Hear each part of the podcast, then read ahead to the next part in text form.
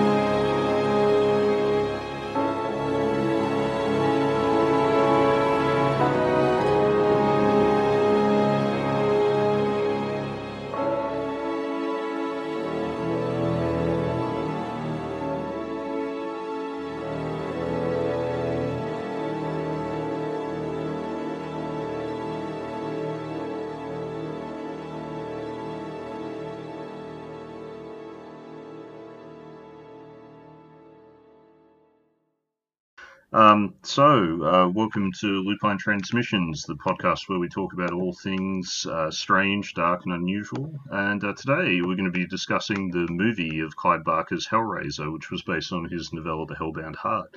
We've got a very special guest to uh, talk about it with me today. Uh, my friend Adam Timish, uh, who's probably best known for Sh- Shelf Life, a collector's podcast, uh, but also has done a bit of other podcasting too, like uh, the the official Tattoo Girls fan uh, fan cast, if if I recall correctly. Uh, yeah, that that was a podcast. um, a very so a very short lived podcast, I'll say. Uh, I would I would say seminal though seminal in the, yeah. in the field of podcasting really yeah. The, um, so tell us a bit about yourself, Adam, and uh, you know what what your kind of background is with podcasting and, and why you're on here today. I guess. Sure. Uh, yeah, I I don't know really uh, many interesting things to tell, but um, I uh, live in Southwest Missouri in the United States. Not sure who the audience will be for the podcast, whether that is uh, impressive or not, but that's where I am. Uh, I'm good friends with uh, one of our mutual friends, uh, Blake, and he uh, he and I kind of grew up together since we were teenagers, and um, it, one day we both kind of discovered we had a mutual uh, fondness for collecting action figures and other uh, nerd paraphernalia. And so we decided we'd start talking about it on a podcast one day. And uh, uh we're about four years into that podcast. It's the one you mentioned, uh, Shelf Life, a collector's podcast. And, um, it, I, I think it goes as well as anybody could expect a, uh, podcast to go right now with with as many podcasts are out there to choose from. Uh, we have you know several hundred people that listen to us uh, each episode, which is is great. We're not making money or anything, but I, I don't know that that's necessarily what uh, we were in for. We're just kind of you know it's a, a hobby to talk with your friends, I guess, and um, so through that, of course, we met uh, my gracious host here, uh, Tom, and, and Tom has been so kind to invite me on here, knowing that uh, I also have a, a great fondness for um, uh, for horror movies, and and certainly a fondness for the one we're going to discuss today. So, mm. so uh, I guess so. What are you what are you drinking this evening then? I am drinking a Blue Moon, which is a Belgian style white beer. Oh, we, we yeah we get Blue Moon in Australia as well too. Yeah, yes, it's not yeah. it's not exactly a, a small micro brewery beer. so I think Coors bottles it, which is one of the largest distributors in in the states anyway. So. Yeah, it's it's a it's quite a good one. I'm very fond of it. Uh, you can get it on tap a few places, so I make sure I do whenever I can. But it's interesting you've gone with that because I'm drinking the Four Pines Hefeweizen, uh, which, while not exactly the same, is definitely in that kind of wheelhouse flavor-wise, um, sort of Belgian knockoff type thing. So yeah, yeah. I've I've found that really that's kind of you know when I started drinking a little bit, I you're kind of all over the place with where where you want you know what kind of beer profiles you like and everything like that and in that belgian style wit beer is really uh, kind of where I've I've settled the thing that's got kind of those those uh, flavor or those citrus notes to it um, is kind of where I've I've settled on you know where my palate really likes to to linger I guess Definitely, definitely, and me too. And I think for people who don't um, like, they're one of those ones that are great if you do drink a lot and enjoy a lot of broad range of beers. But conversely, also good if you're if you, if you're wanting to start drinking. It's it's much easier going than something like oh here's a ten percent IPA with hundred plus IBUs and, and right, so on and so right. you know the, um, tastes like coffee grounds and, and, that's meant to be a good thing. You know that, that sort of a, that sort of approach. Yeah, so. um, but I, I, guess then we'll talk a little bit about the. Obviously, we'll talk about the movie, and we'll talk a little bit about the man behind the movie uh, in a little bit. But um, how how you, what was your kind of gateway into horror? Because I think we have some similar touchstones here from from what we've talked about previously. Uh, one one of the reasons I originally got into Shelf Life, uh, I started listening maybe episode five or six, if memory serves, and um, uh, Adam was on there talking about having a um, sort of uh, difficult childhood growing up during the satanic panic, shall we say. Uh, and our mutual friend Josh was also on, who had somehow managed to have a, a worse experience than either of us combined, I think, yeah. it, during his own childhood. He, he had, I, I think, I would, and I'll answer your question more directly, but in terms of our, our friend Josh, I, I feel like I had the type of experience where uh, there was a certain amount of, of pressure and censorship in, in everything I did. Um, but to the extent that I was able to to grow out of it and um, you know, and be able to kind of eventually pursue my own interest, which is also the case with Josh. But I, I do feel like the level of pressure and censorship put on him was was to a damaging extent. I, I, I think that it it causes him some some real uh, some real anxiety uh, today. So, but mm, well, I'm certainly we, we, not. Oh, sorry, sorry, you go. I was just gonna say I'm certainly probably not qualified to to make any of those diagnoses necessarily, but um, but he definitely he definitely did have a harder go of it than than I did for sure. Yeah, we, we, maybe when we eventually do the um, the Satanic Panic episodes, which will in, inevitably come as part of the purview of this subject matter, I might have to have him on as the guest. I think because he'll he'll have some takes. So, yeah, but um, uh, yeah, to to answer your question, I uh, my very very very first horror memory is I think I caught glimpses of the film Something Wicked This Way Comes. Um, which is based on uh, Bradbury. And I had had, when I was probably five or six, one of those nightmares that will just uh, kind of stay with you. Like I would wake up in a panic, go back to sleep, and have the the exact same nightmare. Um, and it was all kind of based on that around that film. That something wicked this way comes, and scared scared the hell out of me. Um, but the the first time I remember actually watching a full horror movie and just just really being impacted by it in, in a positive way was uh, one night I was staying with my uh, with my cousins, and they rented, and it was fairly new at the time. I, I think it was probably new to video.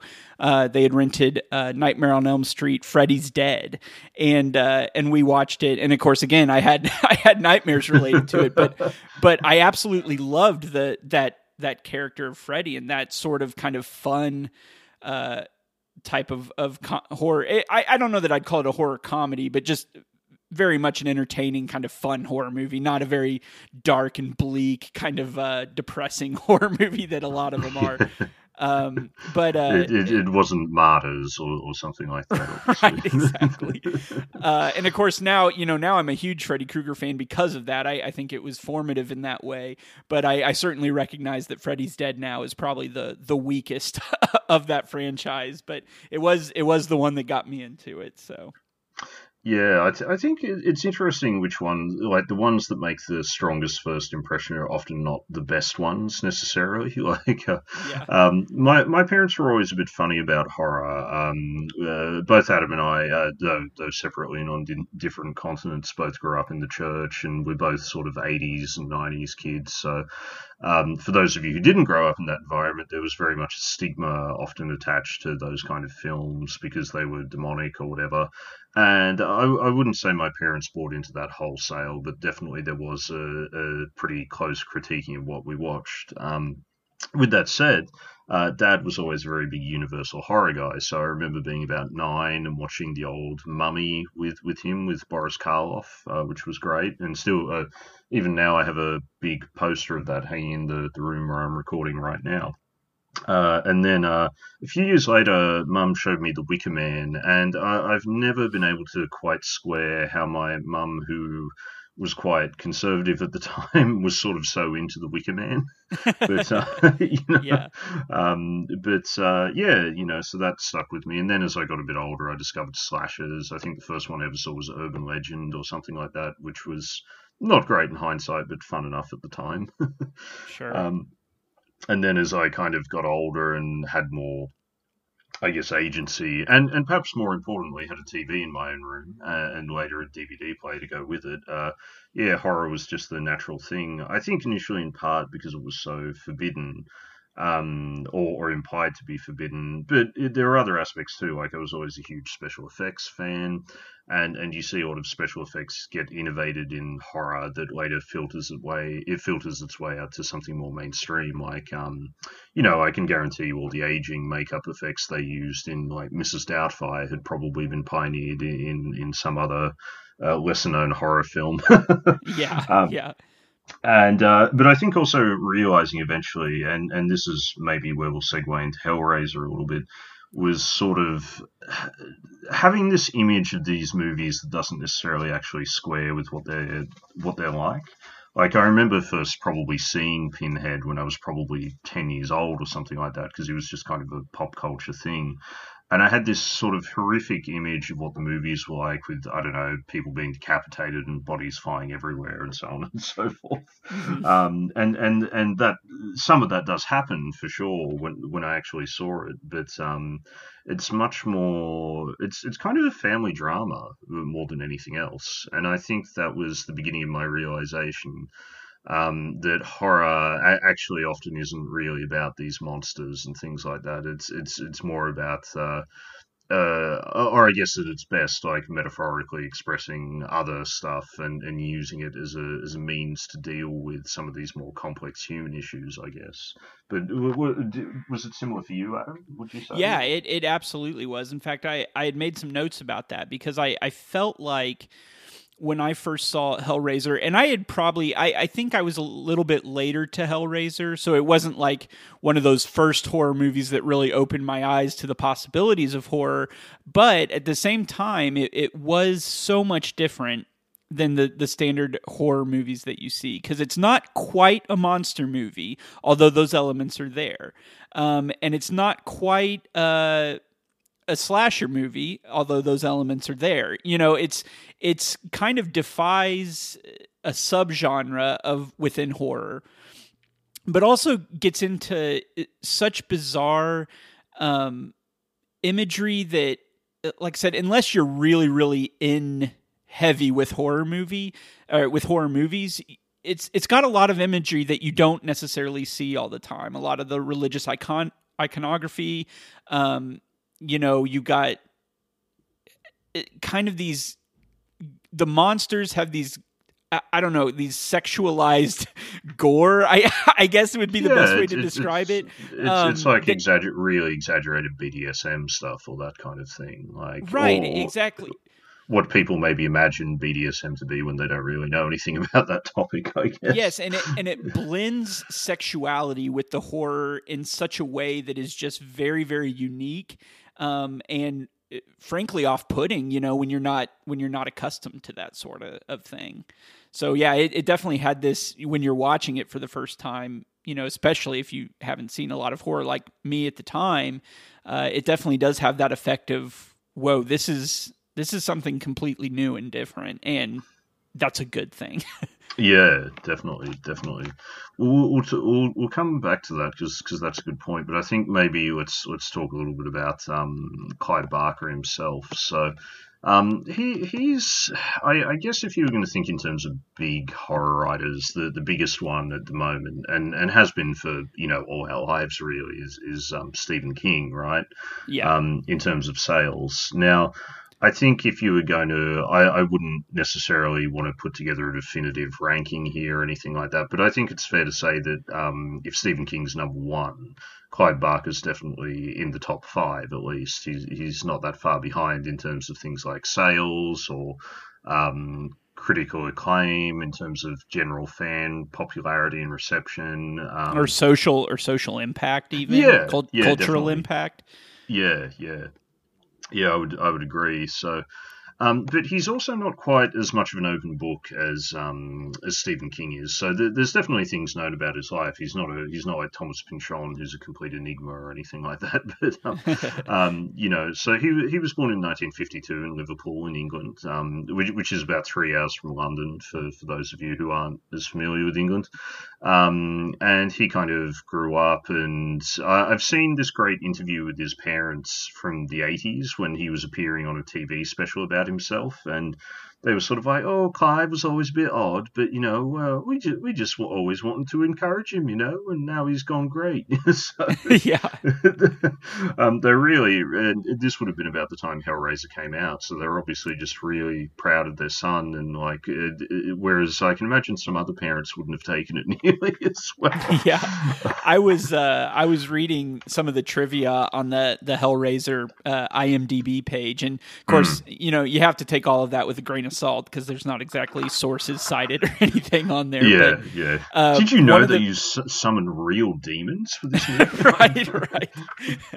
uh, but one of the one of the pieces of trivia said that he was watching the movie with his mother, uh, and when the the opening titles came up and she saw his name on the screen, she started weeping because she was so happy for him, seeing, you know, his son's kind of success manifested in this way. And he leaned over and whispered to her, That's the only time you'll be happy for the next two hours. Which I, I thought would, if it's true. Yeah. Too. That's the only time you'll be happy for the next two hours. right. If, if you, that's true, it's a great quote. So.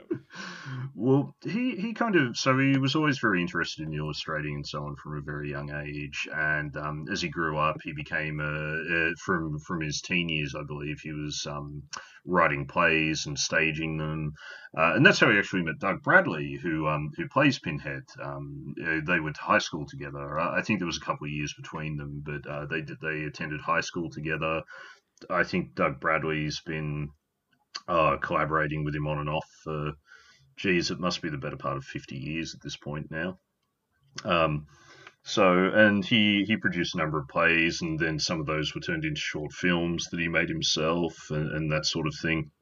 But um, he didn't really hit his stride till he was probably uh, in his early 30s when he published his short story collections, The Books of Blood, um, which were originally published in six sort of like, I, I, won't say chapbooks, but but kind of like short compilations. And you can still buy them now. They're, they're kind of, um, they've been compiled into two big volumes, and one has volumes one three, and the other has four, five, and six.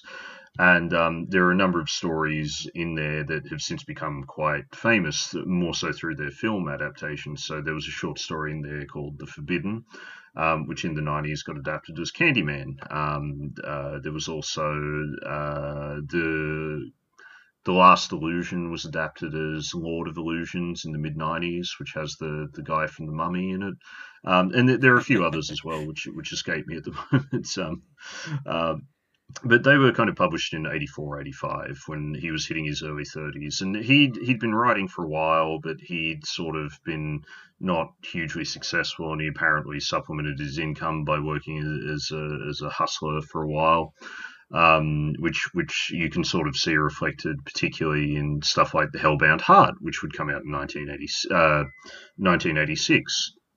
Now, obviously the movie itself came out in 1987 so i don't know all the details here but a year between publishing the story and then having it completely scripted and turned into a movie and so on is, is quite a feat so right, um, yeah. he'd attracted a lot of buzz by then already though so i suspect that this may have been one of those things where the film rights were already sold before he'd actually published it. I, I, know a similar thing happened with Jurassic Park. Like that was pretty much in development as a film from before the time it even hit the shelves. So, um, but I, I, don't know. Like it's it's one of those things. So um, by the mid '90s, he'd already established himself as kind of a bit of a horror legend, and, and you could even make the case that by the late '80s as well. But uh, you know, let's let's say the mid '90s. So he'd had some very successful film adaptations.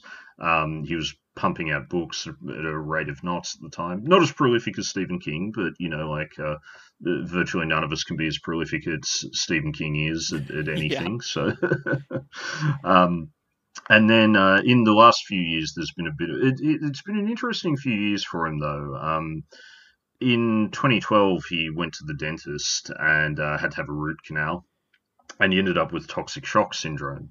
Um, and then woke up a week later, and uh, but he, I'm not totally sure that he's still quite recovered now.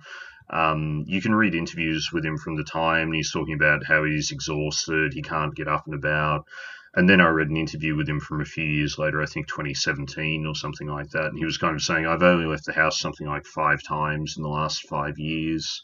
Um, and at the end of 2012, one of his former lovers sued him uh, and claimed that he'd allegedly given him HIV, and then made a few other very, un, uh, you know, unsavory and inflammatory allegations about his sex life and other personal habits, and it, it was quite a saga. But fortunately, it, well, I, I don't know if I want to say fortunately because you need to take these sort of accusations seriously, but the the, the judge ruled in Barker's favour in the end and threw the, the, the court case out.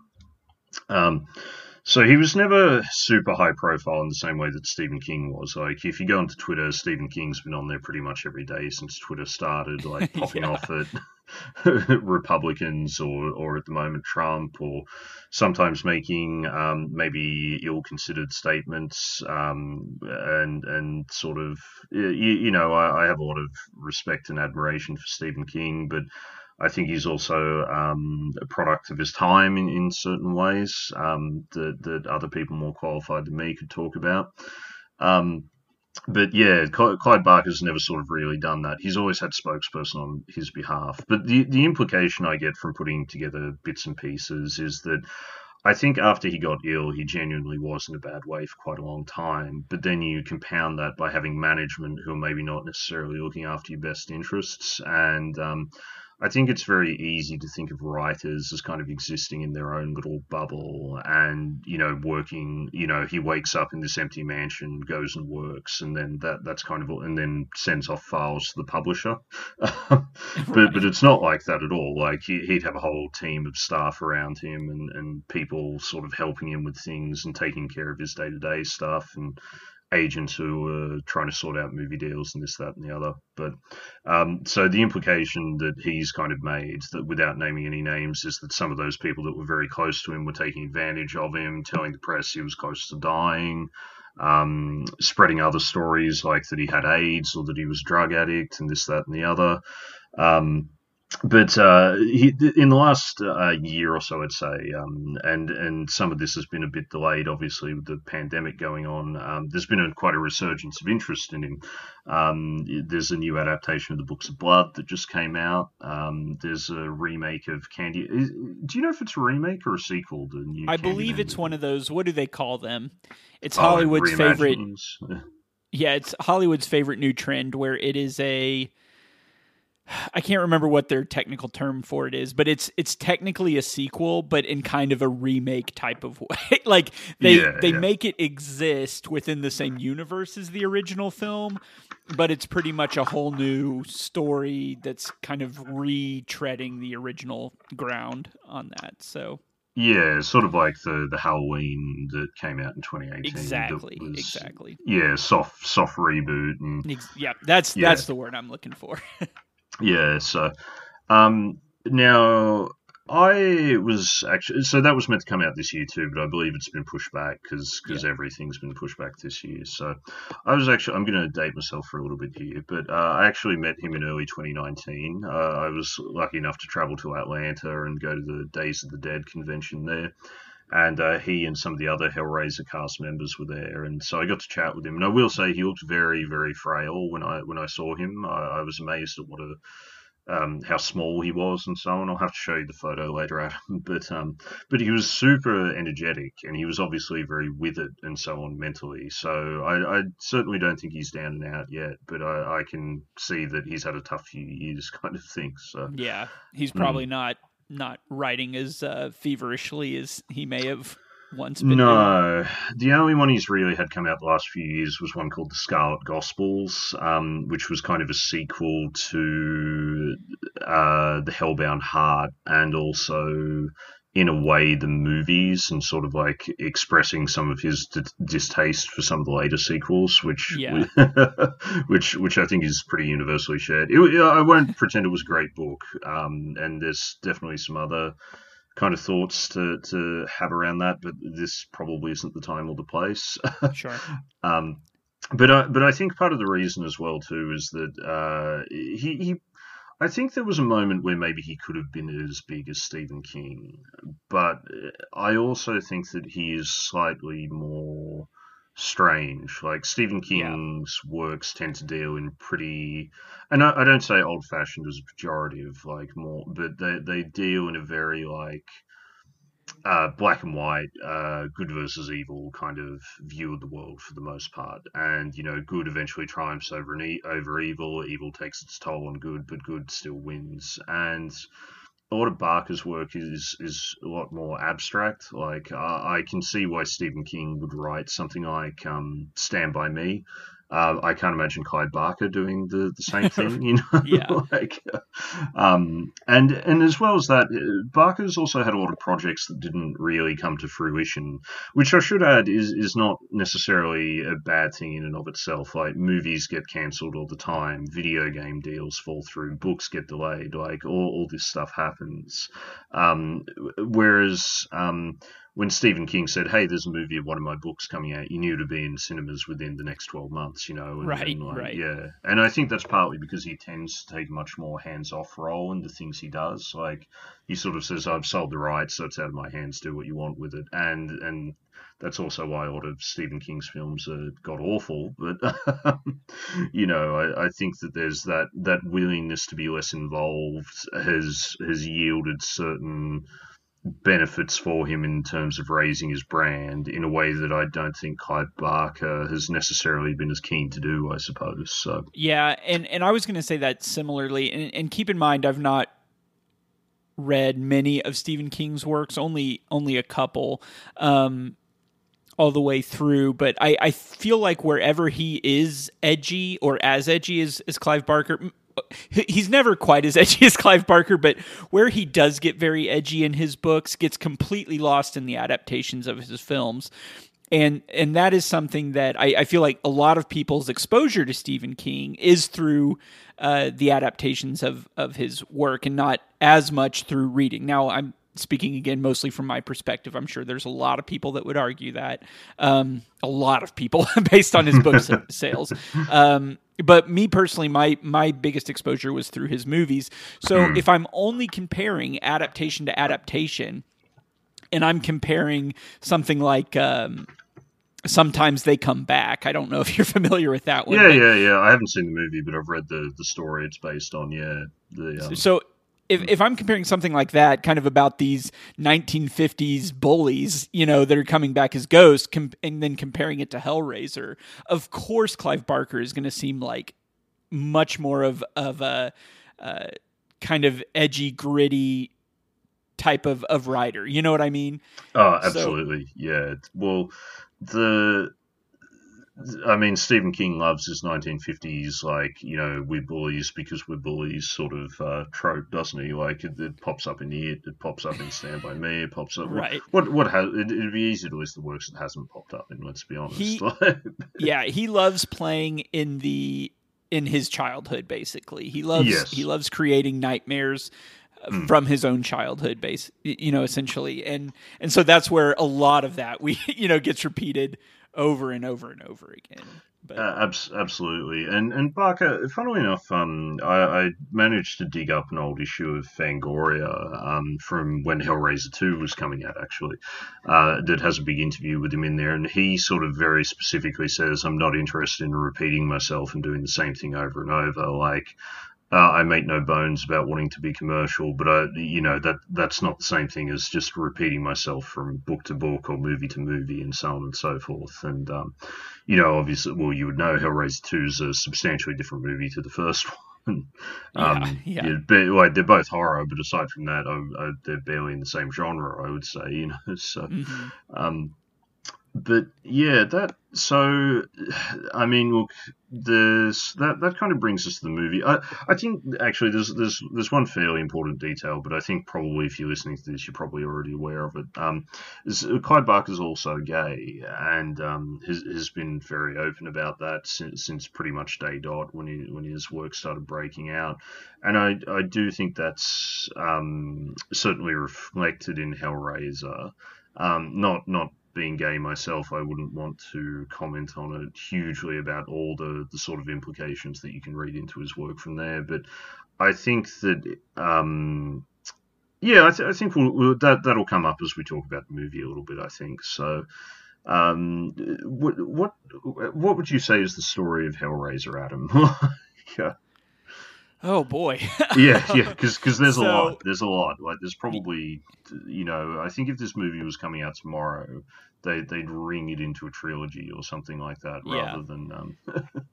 and and if we have time, I I would love to talk about. Uh, the potential for a remake in this, but I'll we'll, oh, we, will we, start. We, will start talk, small. We're going to talk about that. Yeah, we, are going to talk about the remakes that are always coming but never arrive. Right. right. Yeah. Uh, so really, I, I would say it's a story about, at least at its face, at the surface, and what we're given from the beginning. Um, it's a it's a story about a, a, married couple that's in a relatively loveless relationship. Uh, the wife, especially, is very uh, unhappy and seemingly unfulfilled, um, and she gets an opportunity to uh, maybe kind of relive some some of her, her more passionate days through uh, this kind of um, I don't uh, undead entity of a past lover, which is also a result of some family drama, uh, and then you know the the plot kind of uh, unravels from from there take, and take some turns.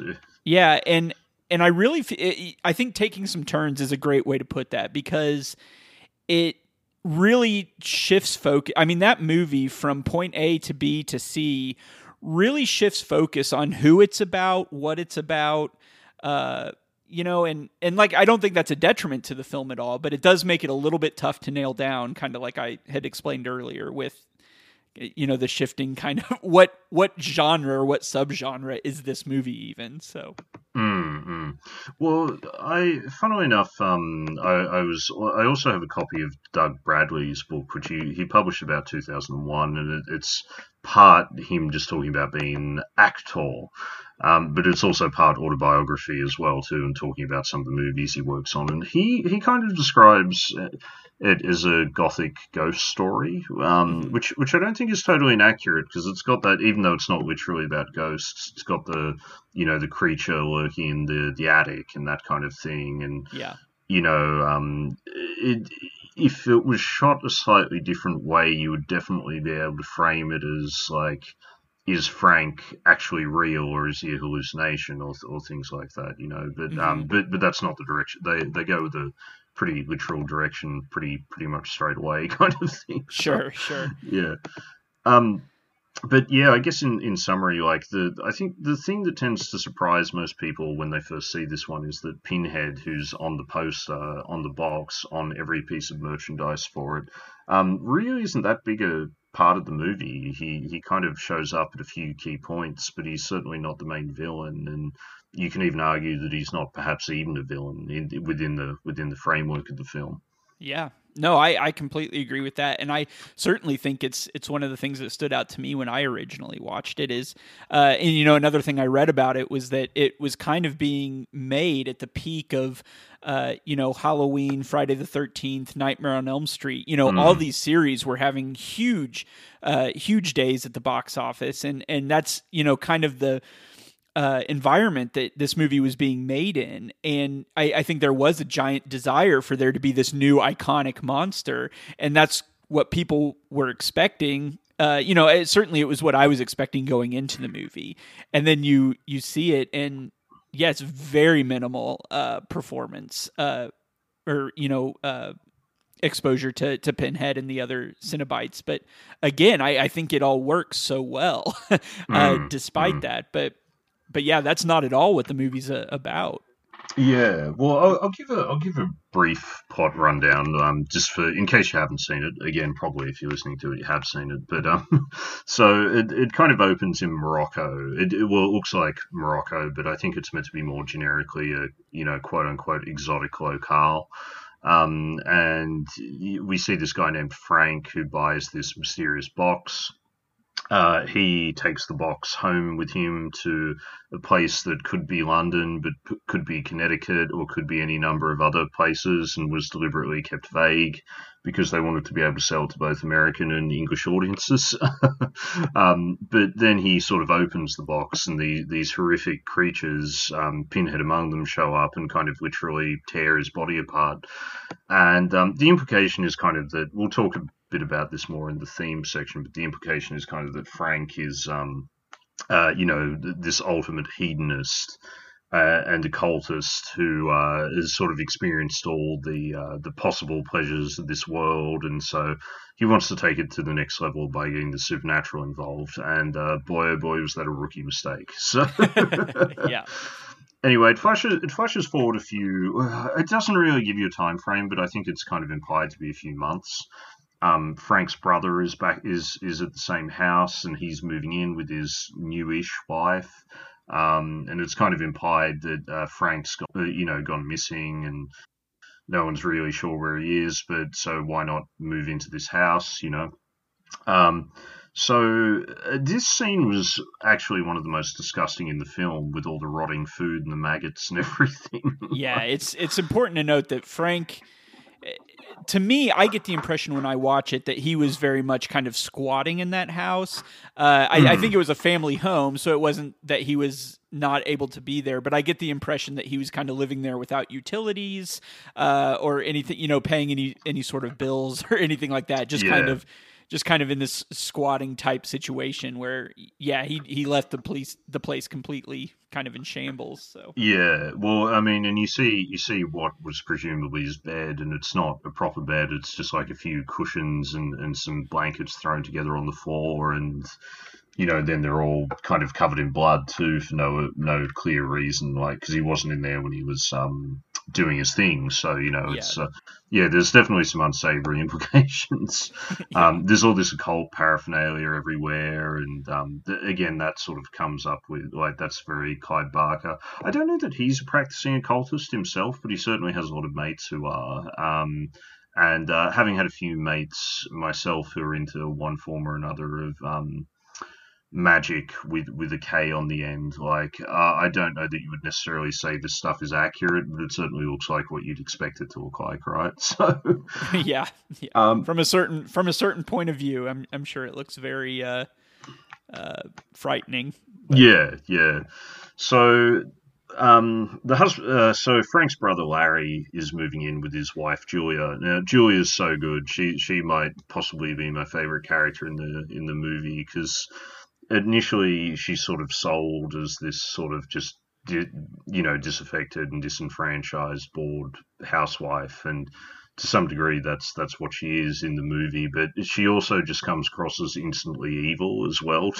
yeah, so. I I was gonna that's something that has always I, I, don't know that this really gets into being kind of a modern day fairy tale necessarily but I, I do feel like there are certain elements that that have kind of a classic fairy tale feel to it and her as kind of a wicked stepmother yeah. i think plays so perfectly she does she plays that role so well and it's real it really is a strong part of the movie Mm. And I think I think she literally says that in the second movie too, doesn't she? She's like, yeah, "I'm she... wicked stepmother" or something. yeah, yeah. Hellraiser two, wicked stepmother. Like, um, so any, anyway, um, as a result of uh, some blood accidentally being spilled in a, in a, in an accident, Frank is resurrected from his kind of dismembered form, but he's um, sort of uh, they they never really explain it, right? So in the in the novella of the Hellbound Heart, they they kind of imply that um, when the Cenobites come and take you away, um, they they sort of reinforce you so that you you know with magical means to kind of endure all their horrible experiments and things mm-hmm. like that. Um, and uh, it also kind of hints that part of the reason that Frank was able to come back at all was because he was an occultist and he'd made kind of certain. Uh, I, I, don't want to say pacts or anything like that, but he'd t- taken certain precautions to be able to come back if he needed to. Um, the movie doesn't really go in, into that; it just sort of takes a because magic sort of approach to it, which is, which is fine. It's not like an important detail, but he comes back as this kind of like desiccated, flayed corpse sort of thing, um, and uh, it turns out he used to be Julia's lover, and there's some sort of sexy but deeply upsetting scenes where the two of them are, you know, flashbacks where they're having sex and so on.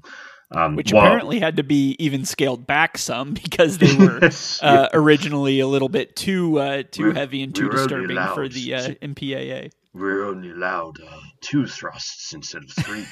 yeah, three was exactly. obscene.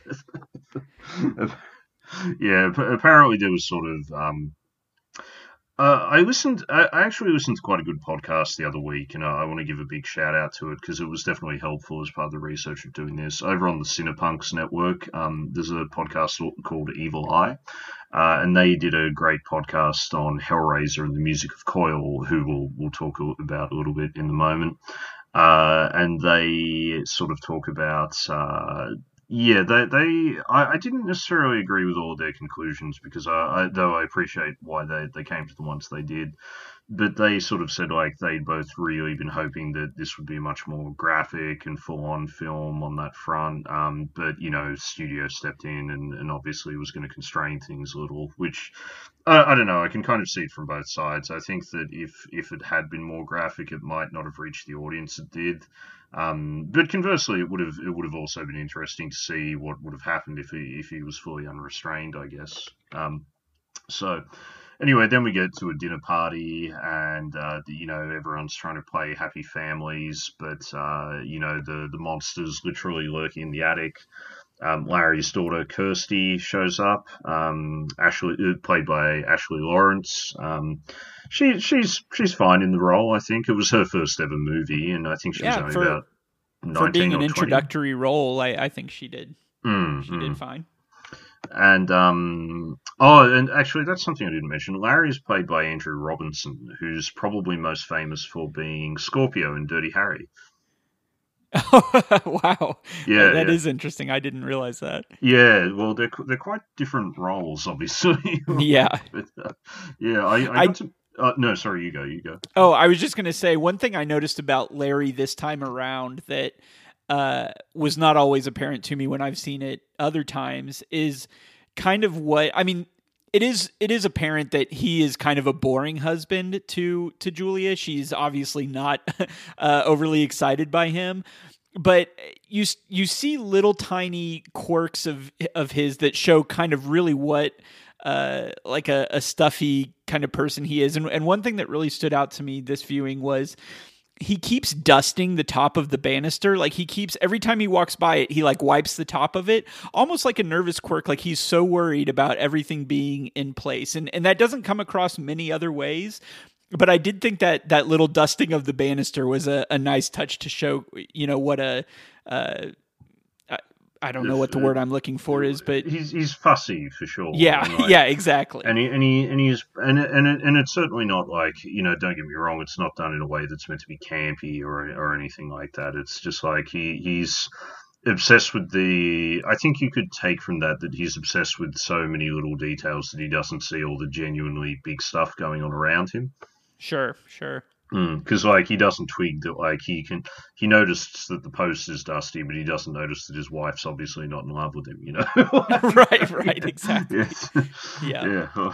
Or or like another thing and i have noticed this one before but uh, you know when they're moving the bed up the stairs and one of the movers asks for a beer and julia says it's uh, in the fridge and he seems to be very very upset that she would not have offered to go get that beer for his friend you know? Oh yeah, yeah. and and but it's kind of the same thing with the with the dinner, you know.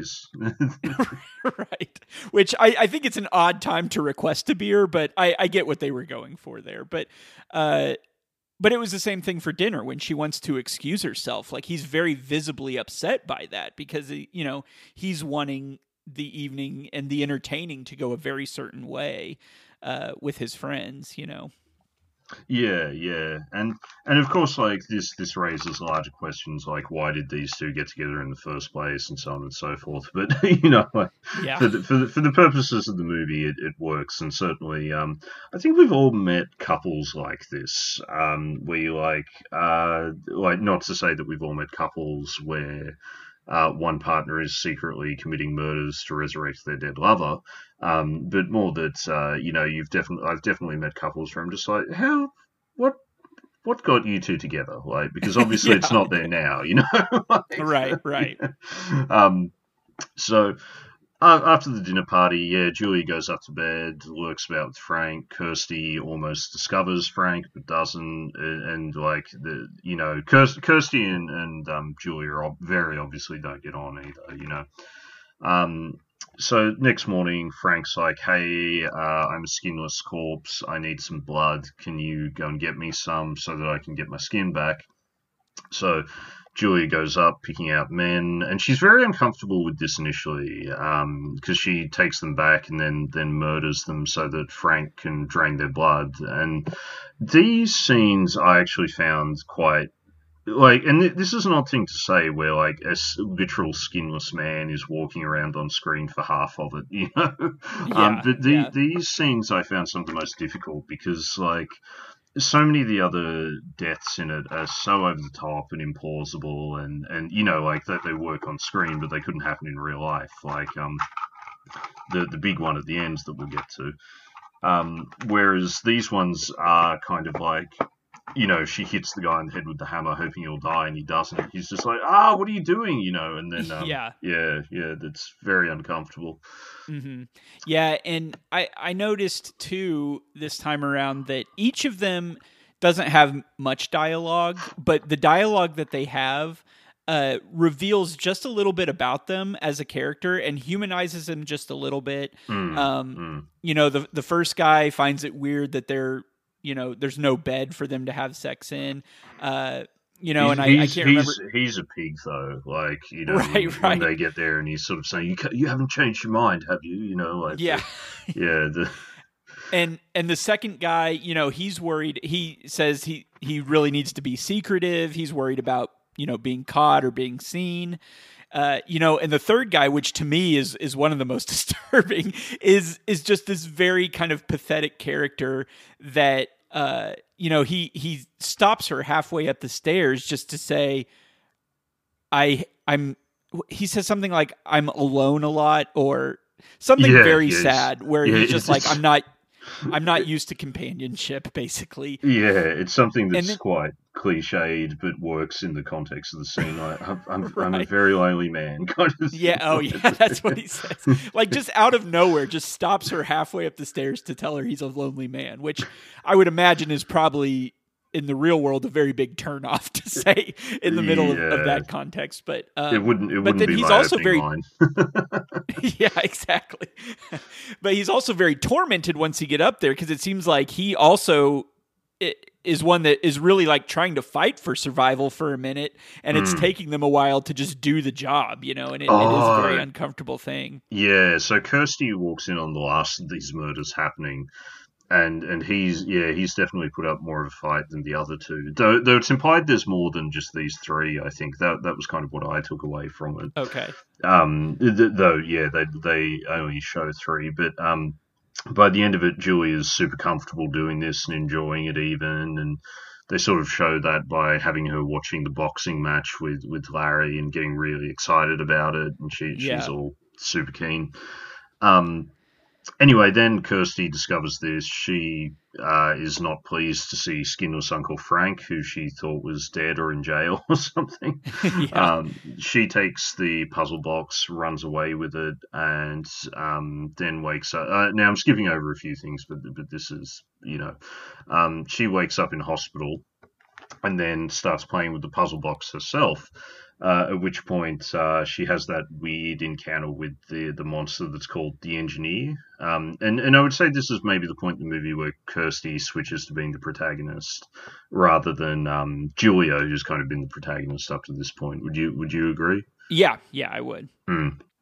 So, um, yeah, the engineer shows up, chases her down a mysterious corridor. Then the other kind of Cenobite show up, like Pinhead, and um, it's Pinhead, the Chatterer, um, female Cenobite, though some people call her Deep Throat because her, her throat is pulled open, and uh, Butterball. So, Yeah. and they're sort of saying, "Well, you opened the box, so we're here to torture and kill you too." you know? um, and she says, "Well, no, like uh, you know, I can lead you back to Frank, who's escaped from you." So they make a kind of, I guess, Faustian deal. Uh, at which point she goes back to the house, discovers that Frank's killed her dad. Um, then Frank accidentally kills Julia, and then the Cenobites show up again, and um, that that's kind of where the film's sort of big climax and special effects moments are in a lot of ways. And they eventually claim Frank back, rip him apart with chains, and uh, then Kirsty kind of escapes unscathed. At which point, a giant skeleton dragon shows up and claims the box back. Yeah, yeah. yeah, which um, is quite something. Like I can only imagine how much work that like that dragon is in it for like less than two seconds. I It- can only it's- imagine it's- how much work it must have been to create To- thing. to me in an otherwise very good movie it's it's one of the most disappointing kind of special effects uh yes, yeah, um and I know that I, you know, I was reading that they had a, a big problem with special effects in the film, like not having the money for them, and they were Mm. kind of having to do a lot of them by hand. But to me, it's like I would have almost, if I was going to put that dragon on screen the way that they did, I would almost write around it in some way and just scrap that whole thing. You know, yeah. come up with some other ending for that because it is d- just disappointing. Is the be- best way I can I can put it. I, I do kind of like how it looks, but then the way it moves is, is crappy. Like, and it's also very um, it doesn't fit within the aesthetic they've established either. Um, Right. You know, because you've got all these kind of like skinless people and people with all these horrible like mutilations and things like that, and then all of a sudden there's this thing that would have looked amazing in a Ray Harryhausen movie, but uh, is is obviously and and and still you know still charming in its own way, but it, like does not remotely fit with the aesthetic they've established. Sure. And and like you said, it's got very clunky puppetry that they're using to move it around. And then Hmm. you can only imply or infer that it flew away at the end because you don't see Well, it. You you just Well, see it kind see- of jiggle around its- there. You see from its POV, it's it's flying Right. away and looking down on Kirsty and her boyfriend. Um, yeah, so I I I don't know. I've done the best job of relaying the story there, but uh, it, it's not a it's a movie that's about as much mood as it is about story and and imagery. I think. Um, Yeah. if you sit down and try and break the story down, there's it's got a share of loopholes as horror films often do. but um, sure. I th- I think one of the big takeaways, like I th- I think it's very hard for us as as kind of adults in 2020, late 2020 as we record this. You might be hearing this in 2021.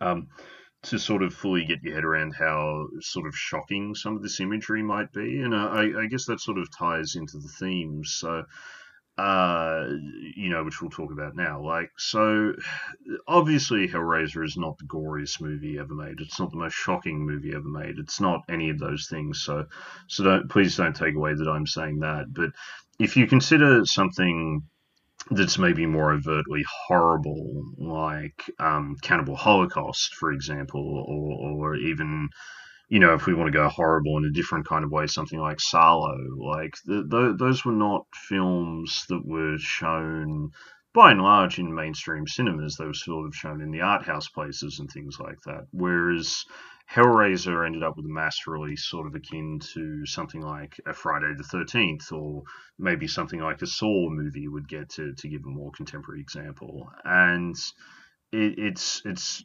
genuinely gross stuff, and there's a lot of um, imagery that's taken from like piercing communities and uh, you know BDSM, the BDSM scene, and sort of very um, sort of sort of uh, taken out of the gay leather scene and that and that kind of thing. But what what were your kind of thoughts around some of that, Adam? I guess. Well, yeah, I, I think that's uh, that's great. I think the example you made about it not it being more of a mainstream movie in terms of its release compared to uh, maybe other more graphic or disturbing horror movies is it, that's a really good point. Um, because yeah, it. Sorry if my computer's making. no, no, no, no. It's fine. I can't. It's it's fine. Yeah. Uh, anyway, I, I think all of that's a really good point because, you know, again, I, I keep going back to my own perspective with the the movie because I had a pretty limited horror, you know, uh, exposure growing up. So when you do finally see a movie like this, it is it is very shocking. There's not um, the sort of nods to to you know bondage and piercing and, and things like that that there are in in this film and you know whereas other horror movies even if you see somebody stabbed uh you know it's going to show that for just a very very split second whereas mm. in this movie you've got people with open wounds being held open mm. uh you know with with very various metal appendages and things like that. Well, even uh, even like Pinhead's chest, how like he he's got his chest kind of partially flayed, mm-hmm. and then the strips of skin are sort of weaved back into his actual costume, which is not necessarily something you notice at first glance, but then you look at it again, you're like, how is this guy walking around? Like, right, you know? right. And yeah. you know, I, while some of those things now may not hold up to our modern standards of what looks real on screen, uh, you know, seeing that back the first time in 1987, I, I'm sure was was a very different experience. So yeah, and I mean, look, I will say too now. Um, and we'll get to where he got some of that imagery in a second. While we're talking about the themes, we're going to segue into um, musical themes as well too, and then segue back out. um, but BDSM imagery and, and piercing and stuff like that, it, it's it's not super outrageous these days. I mean, like I'm not sort of saying I would sit down with my mum and show and flick through a piercing magazine with her, you know.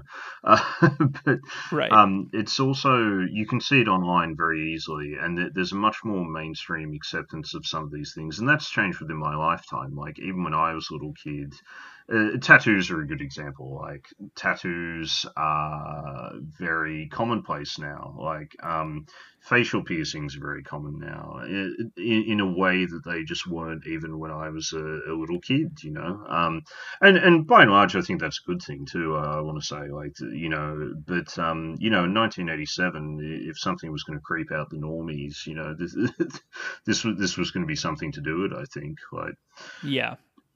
Oh, so absolutely. Some of that imagery that he draws on now, as as we mentioned, like um, I don't know about all of um, Clive's individual proclivities or anything like that. Um, so I don't I don't want to speculate on that because I think that's kind of outside the scope of, of what we what we do, and I don't want to infer about other people's um, uh, preferences or anything like that. But he was friends with a lot of legitimate weirdos, um, and and uh, some of them are two of them two or three of them who were very influential with the band Coil. So I am not super familiar with Coil um, in terms of having listened to their music. I've listened to a couple of their albums. Um, I, I, would suggest if you want a better overview, you should listen to that Evil Eye episode that I mentioned earlier because they're both mm-hmm. huge Coil fans. Um, I've listened to a couple of albums, and I think that to some degree, having come to them in my mid 30s, they are perhaps going to be more in the category of things that I get why they're important and appreciate as opposed to in, enjoy listening to so much myself. But but Coil are very much uh, the definition of a cult act. So um, they're kind of I guess if you want to describe their sound, we'll just go with experimental and dark ambient. That's that's not really broad enough, but but I'm not enough of an expert on that kind of sound to to talk about it in more detail. Um, they were also they kind of grew out of the 70s industrial scene in England. They they were formed by an ex-member of Throbbing Gristle and uh, people who'd been associated with the the, uh, with um uh, Psychic TV, which was sort of the successor band to Throbbing Gristle.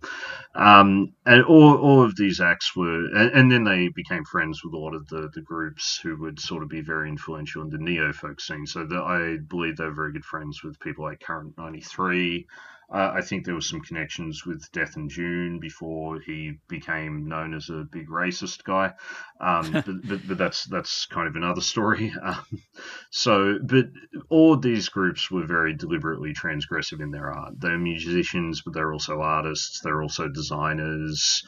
Um, they're also occultists. Um, like uh, Coil's first release was deliberately a um, an album released to design to be to do with ritual magic for male sexual energy. Um, and all of these people, although not not all of them, were, were gay as well, and, and Coil were. So um, the two key members were John Balance and Peter Peter Christopherson. Um, so they kind of uh, ended up becoming friends with Clive Barker through another guy who was in the band at the time called Stephen Thrower, who worked at a comic store in London uh, and had become friends with Clive through that. And and they all apparently used to spend a lot of time hanging out and looking at piercing magazines together, uh, as as well as doing other sort of things like uh, and and Coil's albums are very much uh, the the what I've heard and bits and pieces are, you know, they definitely touch on this stuff. Like, you know, one one of their songs is called, for example, "The Anal Staircase," and and there's definitely that deliberate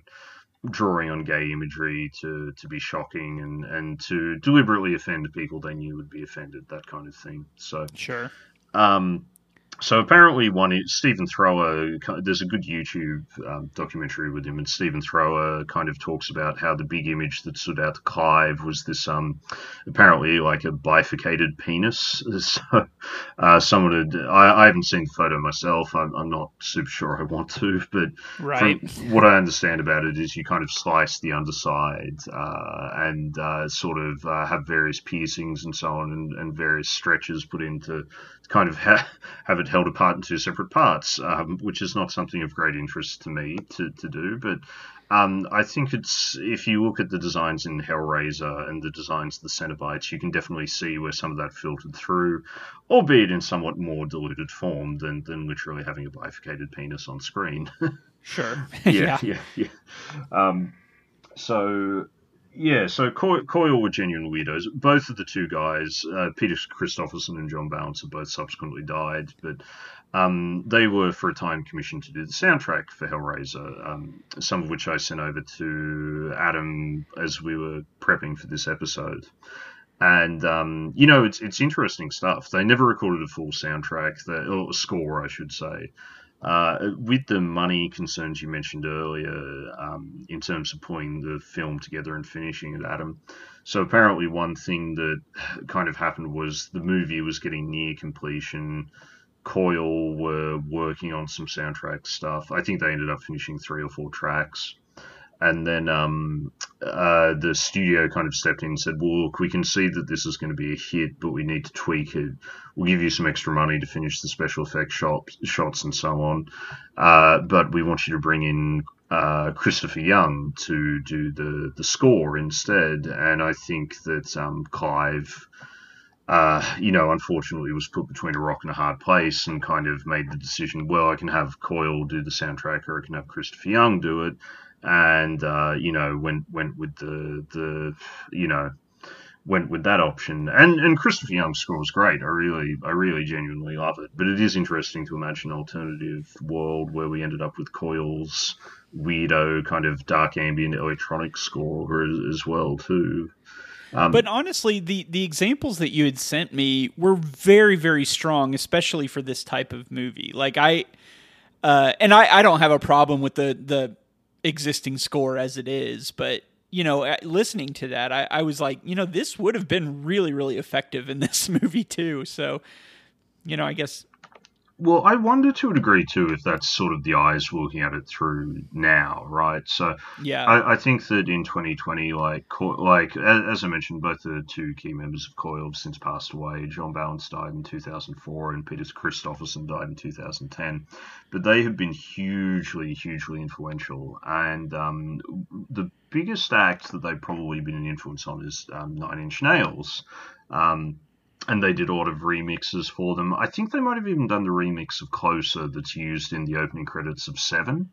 Um, so we're we're more familiar now, like as adults in this era, um, and like I was two years old when Hellraiser came out. You know, I was I wasn't watching right. then, right? Um, but I think like we're accustomed to this idea of having this electronic score and like oh there's this weird electronic ambient act. Like yeah why wouldn't we have them do the soundtrack? In in a way that I think was probably a much tougher sell back in um back in 1987 maybe. Sure sure. Mm. But yeah, they're they're definitely they're definitely interesting as individuals and as a band. So if, if you want to learn more about them, definitely listen to that Evil Eye episode. But I, I, think from there we'll we'll kind of segue back into some of the other themes of the, the film. So was there anything? What what other stuff kind of jumped out at you? Well, there was the definitely the the religious imagery right off the bat, mm, mm. which came across in another a number of ways. I mean, obviously when they get to the house, uh, they are um, you know surrounded by I I would assume they're uh, you know statues of Saint Mary and you know maybe even some of Jesus Christ, mm. uh, you know, all over the place, which is interesting because you know Frank certainly doesn't seem like the type that was worshiping a, a, Christian God. By yeah, I, I, don't think know? Frank was a friend of the good Lord Jesus, you know, based on right, some of his other actions. Um, but it was so I, I think it just spoke to mostly just kind of the corruption uh, of the kind of standard uh, Judeo-Christian thinking, you know, and and they say that uh, a lot of you know, I, am thinking of like demon possession movies and, and things like that. They talk about how there's always that uh, kind of, um, you know, that that specific uh, kind of attack on Christian imagery by mimicking it, you know, and and so that was something that kind of stood out to me. I also, and I don't know if this is intentional or not, but whenever it's showing the flashback of the first time that Julia and Frank meet, he introduces himself as brother Frank, which is obviously you know if, yes, yeah, from from I'm a literal Frank, perspective, yeah, Frank, yeah, yeah. Uh, you know from from a literal point of view, he's talking about how he's Larry's brother.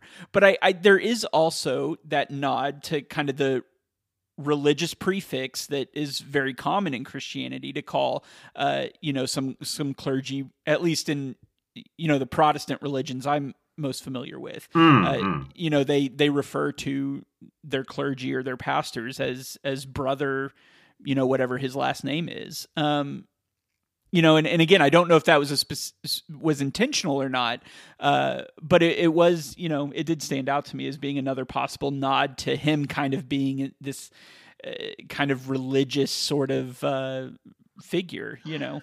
Yeah, and, and Barker is, is sort of interesting on that front because he, he has previously he ended up on like Real Time with Bill Maher back in like two thousand three or something like that, and uh, wow. guess who guess who he was on with? Like, it, oh man, uh, uh, actually that doesn't really narrow it down. I'll just tell you, he was on there with Ann Coulter, um, and uh, she, of course, sort of ripped into him for being, you know, this awful person who puts out this filth and this, that. You, you know, like all the all the stuff that Ann Coulter would say if she met either of us. Like, yeah, um, yeah. And and he sort of said, well, but I am a Christian, and and so I I don't think he would identify as such these days, and has sort of made statements separate from that in the years since. But I think he the impression I would get, maybe just based on when he was born and where he grew up, is maybe he's at least familiar. He's certainly familiar with the Bible based on some of his written works, but um, he, he might have some. I think he has some sort of sympathy to, to it at some level, but I don't think we're going to see him like you know showing up on Joel Osteen's. Um, you know, th- this week guest speaker at Joel Osteen's church, Clive Barker. Like you know, right, right. I think yeah. th- there's that struggle, the reconciliation between um, a uh, Christian maybe how about, how about I won't tie it down that specifically. Maybe a tie between the difficulty of being a gay man during the sort of height of the AIDS crisis and um, perhaps having religious impulses, but being by and large rejected by the mainline religions. Mm. Sure, sure. Yeah. And, you know, we also have to assume, you know, like anything, simply portraying something on screen is not always an endorsement of that particular thing. Now, I, I realize that he had very specific uh, aesthetic and and you know interest and everything like that, and I'm not saying they weren't present in the movie, but you can't assume you know that everything a person puts on screen or in a book um, is necessarily directly tied to their own personal beliefs. Either, oh, you know, no, abs- absolutely not, absolutely not. And uh, I mean, like an example of, of that might be like, uh, you know, like I don't really think that Kane Hodder thinks it's a good idea to wear a hockey mask and murder teenagers, you know. But, yeah, yeah, uh, exactly. But he's certainly done it a lot on screen, you know. So, right, right. Yeah, I, I think that this is. Um, sometimes uh, I don't want to point fingers at anyone specifically, but um, my frustration with sometimes with modern critiques is that there is sometimes an assumption that um, uh, depiction equals approval, right? And and, right. and that's that's very much not the case. Like do I think it can be telling if you see uh, directors or writers or actors or someone consistently doing similar things that could be construed in maybe some negative ways. Um, potentially, yes, uh, that that could be a big problem. um, right. But you know, I don't think in and of itself, like depiction of uh, a thing equates to approval of that thing, right? So sure, sure. Yeah. No, I I completely agree, and I I think that's what, especially in the modern age of social media and everything, we see this happen time and time again, where uh, something will come out about a movie long before the movie even comes out, and people will be upset. Um, but that something is going to be depicted in a movie without even getting any sort of a, of the context or uh, you know any of the voice behind it uh, you know to give it give it more depth and explanation you know they just they just automatically jump to the worst case scenario and in some cases that might be right you know there there may be some cases where it's not justified and it is problematic. But you know, until until you let that fully kind of flesh itself out, uh, no pun intended, uh, y- you know that you can't really speak with any sort of authority on, on the outrage, you know. Yeah, I, I tend to agree. And I, I look for the most part, I don't really like. I, I don't ever want to be one of these like um uh people who like talks about oh the youth, uh, you know, always getting upset and you know the the libs and things. you know, sure. I, sure, I definitely yeah. I definitely don't want to be like that because I'm very sympathetic to why people do get upset about certain things and certain imagery and certain tropes in films, and I think that it's good to be able to engage with that criticism and deconstruct it. Some it's not always valid, but but it's good to be aware that it's out there, right? Um, sure, yeah and and I and I guess that's my point is that it's not it's not that they're wrong necessarily. I, I guess it's more of just a lack of data. you know what I mean? It's no, just no, no, they they don't have all the information to to say one way or another. Absolutely, I agree, and I also think that the this the fallacy we sometimes see and and um, certain forms of social media are, are, particularly bad for it is like I find this personally distasteful, therefore no one should ever be allowed to see it, kind of thing. Um, yeah, which which is, which is an exaggerated thing. Like it's very, it's actually very rare you see someone espousing that, you know, out and out. But I have seen people unironically advocate for stuff that would essentially be the return of the Hays Code. Like I remember seeing one person say, it's okay to show bad behavior in films as long as you show the person getting punished or that you explicitly say it's wrong. And I was like, I this is literally the Hays Code. Like I don't I don't really right, like you, you know that the Hays Code caused its own set of problems, right? Don't you? Like, but but that that's I think maybe a, a, a sign of like someone who's um you know, I don't. I certainly don't even remember who said it, like, and I wouldn't name them even if I did, because I don't want to dunk on them for, you know, like we're all uninformed about something at one point or another. So, like, you know, they they had a slightly bad take on Twitter. That's okay. Like, I've had some too. So, you know, Yeah. yeah. So, would you permit me a couple minutes to maybe ask a question about an unrelated movie that was in the news recently and I have I know nothing about the movie except what I read once it appeared in headlines, but it, it's kind of no, no, but maybe something in that same vein. Sure. Um, but basically, it's kind of the, the converse of this. Like, when when is it too far to show bad behavior, or what what bad behavior is crossing the line? Right. And the, the film Well- I'm talking about specifically was is a Serbian film. Have you heard of Oh, uh, I've I've heard about a Serbian film, and you know what? Let's let's just pause there for a quick break because I need another Okay, beer, okay. and then we'll come back and we'll talk about a Serbian film. Hey. Yep.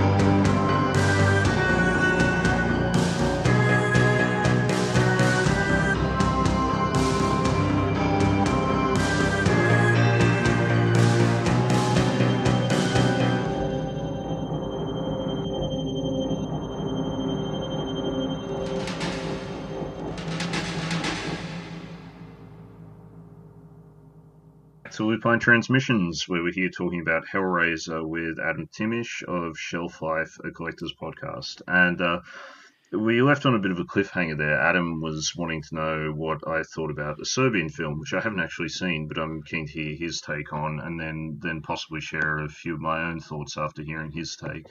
Yeah, so I, basically, like I said, I I have I don't know anything about a Serbian film other than I saw that there's an upcoming un like uncut release of this film, and that seemed to be going around horror Twitter for you know a news cycle or whatever.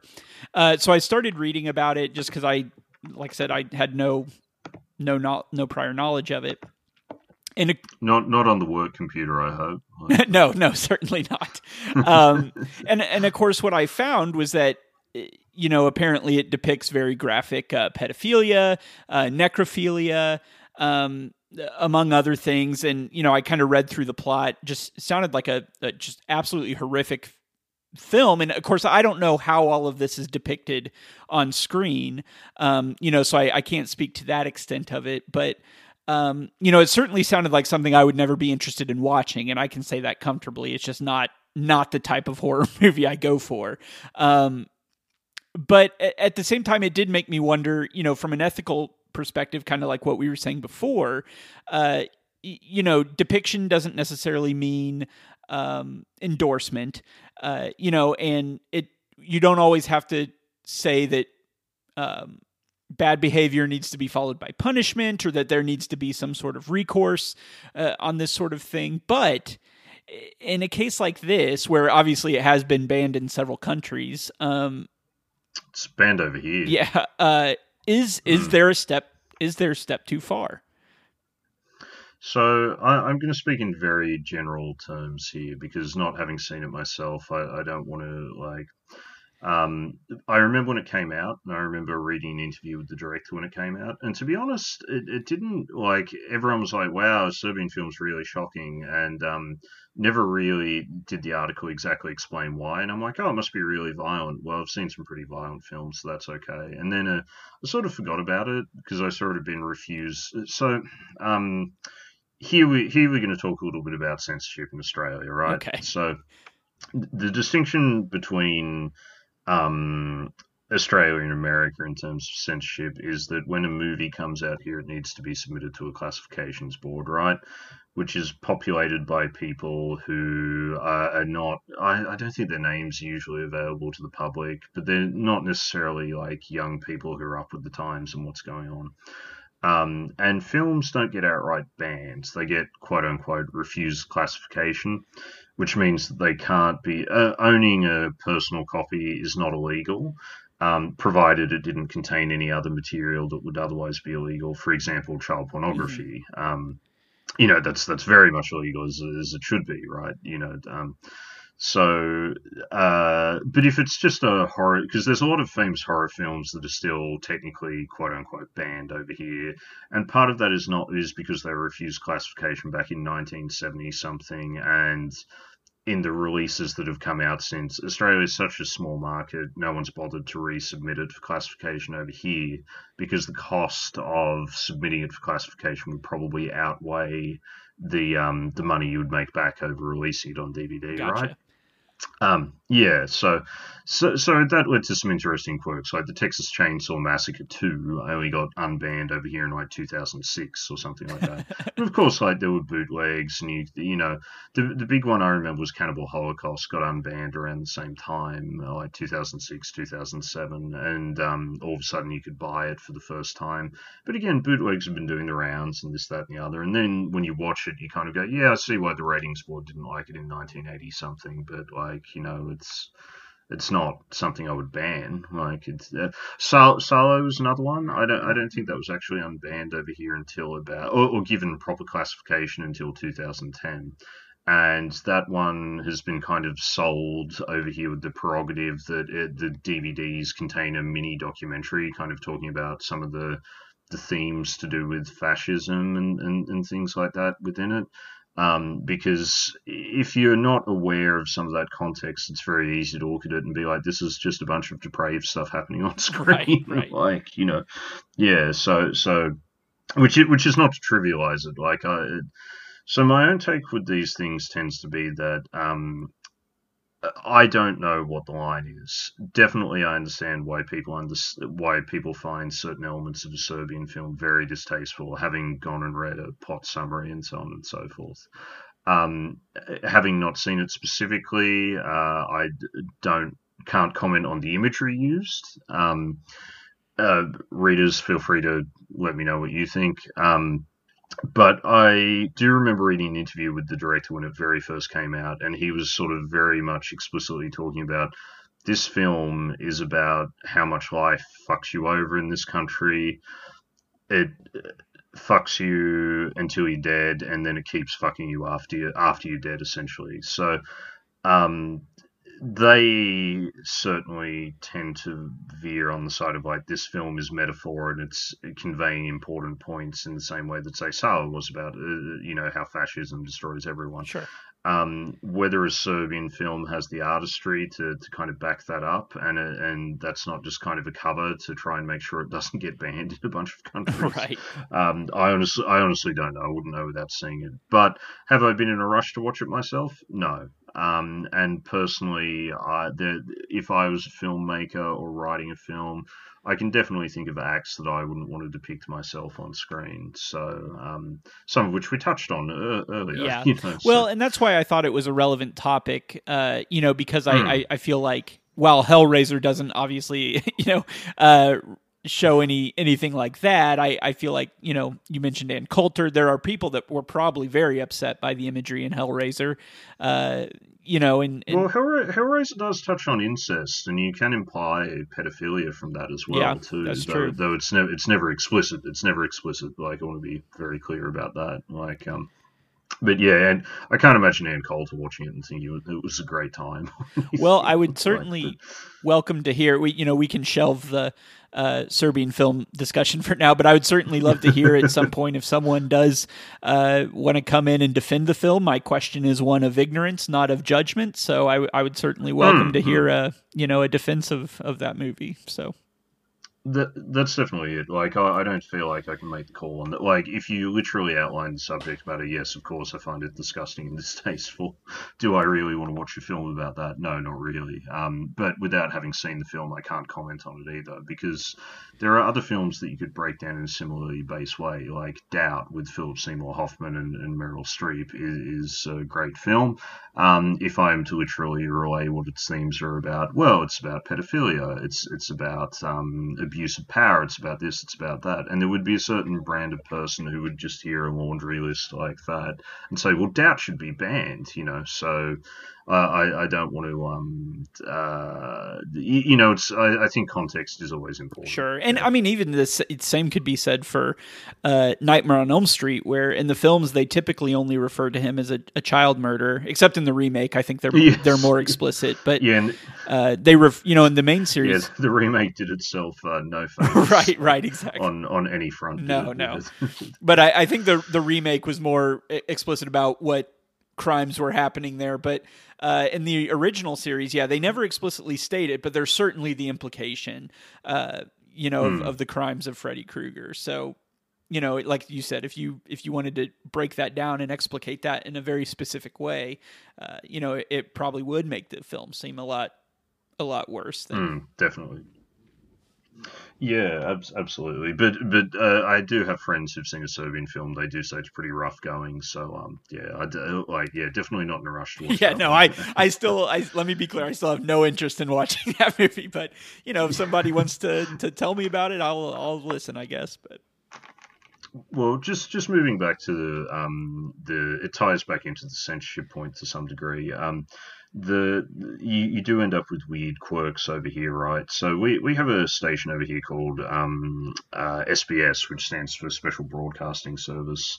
Uh, it's government run, and, and typically over here it shows a lot of the. Um, uh, it, it's it's very much geared at, at catering to um, minority groups in Australia, and and and uh, I mean in the sense that like it would play the Italian news every night, or or you know you would go on there to watch um, soccer because soccer wasn't at the time, you know, like it had a big grassroots following, but it didn't have like a national organization, that kind of thing. Uh, but was obviously very popular with like the, the European and Mediterranean um, immigrant communities. Um, or, or, you might have shows on there about how to learn Japanese and that kind of thing. And increasingly over the last few years, there's been a lot of, um, say, LGBTQI plus um, type content on there too. So, so I wouldn't say it's like a, a perfect service or anything like that, but but uh, definitely as a child who grew up in a pretty white area, it was quite a window to the world and, and one I was very grateful for. So um, they also have a channel on pay TV over here, well, cable for our American listeners called SBS World Movies. Um, and SBS was sort of famous for playing a lot of foreign films back in the day. So, um, you know, I, I, haven't seen Emmanuelle specifically, but if if a channel was going to play Emmanuelle, it would be SBS. You know, right, right. Um, yeah, and they, they played a lot of like you know erotic noir films, and they, they played they played other stuff too. Like I remember watching a lot of Jackie Chan films and Bruce Lee films on there, for example. You know, so the, it, was very much a broad palette of, of stuff that they'd play. Now, have you heard of Nekromantik at all? Uh, as a specific title? Yeah, no, yeah, I, it's, I it's a okay. Well, it's it's a German film from the from the late '80s, if memory serves. Now that's banned from sale in Australia. If, if I wanted to import a copy from England, it'd be the easiest thing in the world to do. And like you know, like personal ownership of these things it's fine. Like the problems tend to come in when like retailers are selling it or theaters are screening it. But the, I would say that the rules around it tend to be pretty lax these days. Uh, uh, but because the different classification board handles what's aired on TV versus what's sold in stores, Nekromantik is aired on Australian TV, despite never having been available for sale over here. So you, you do run into odd quirks like that as well, too, where obviously someone feels it's okay to play this on SBS World Movies, in spite of being a film that's literally about necrophilia. Right. Um, but apparently we're not allowed to own like the latest Blu-ray copy of it. So you know, it's it's it's odd. Yeah, it's, uh, there's there's quirks like that that creep in every now and then. Hmm. Yeah. yeah. I don't yeah. know. so it, Nekromantik. yeah. um, and and that, but but again, that's another one. Like I haven't seen it myself, but I do know it includes stuff like animal cruelty and things like yeah, that. So sure. you know, it's yeah. Um, and and there's other things too, like fa- the first Faces of Death film is available over here, but none of the others are. You know, like it, I don't I don't fully understand the logic for it. I think it has a lot to do with which government's in power at a given time, and and who's kind of overseeing what's being released over here. So you know, the, the I, I don't know if this answers any of your questions, but uh, I, I, thought it was a kind of interesting side note. No, it is it is interesting because I, I mean, as I'm sure you are aware, you know, it's obviously at, on in the states, it's uh, you know we're probably overexposed, to, and I don't I don't say that in like a conservative, you know, there's too much trash on TV sort of way. I, I mean more that we're just you know basically have unlimited access to pretty much anything, which you know is watch all the Nekromantik you want. right, right.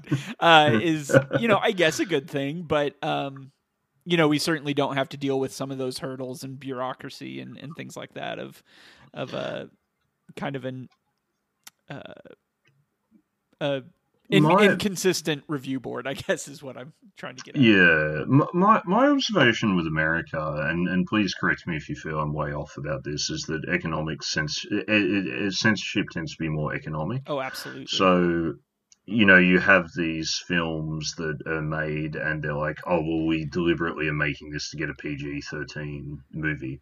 So we can, we can say fuck twice, right? Uh, and if we know that we do that, if we know, we know if we have three fucks, then it won't get PG 13 unless we cut one out, right?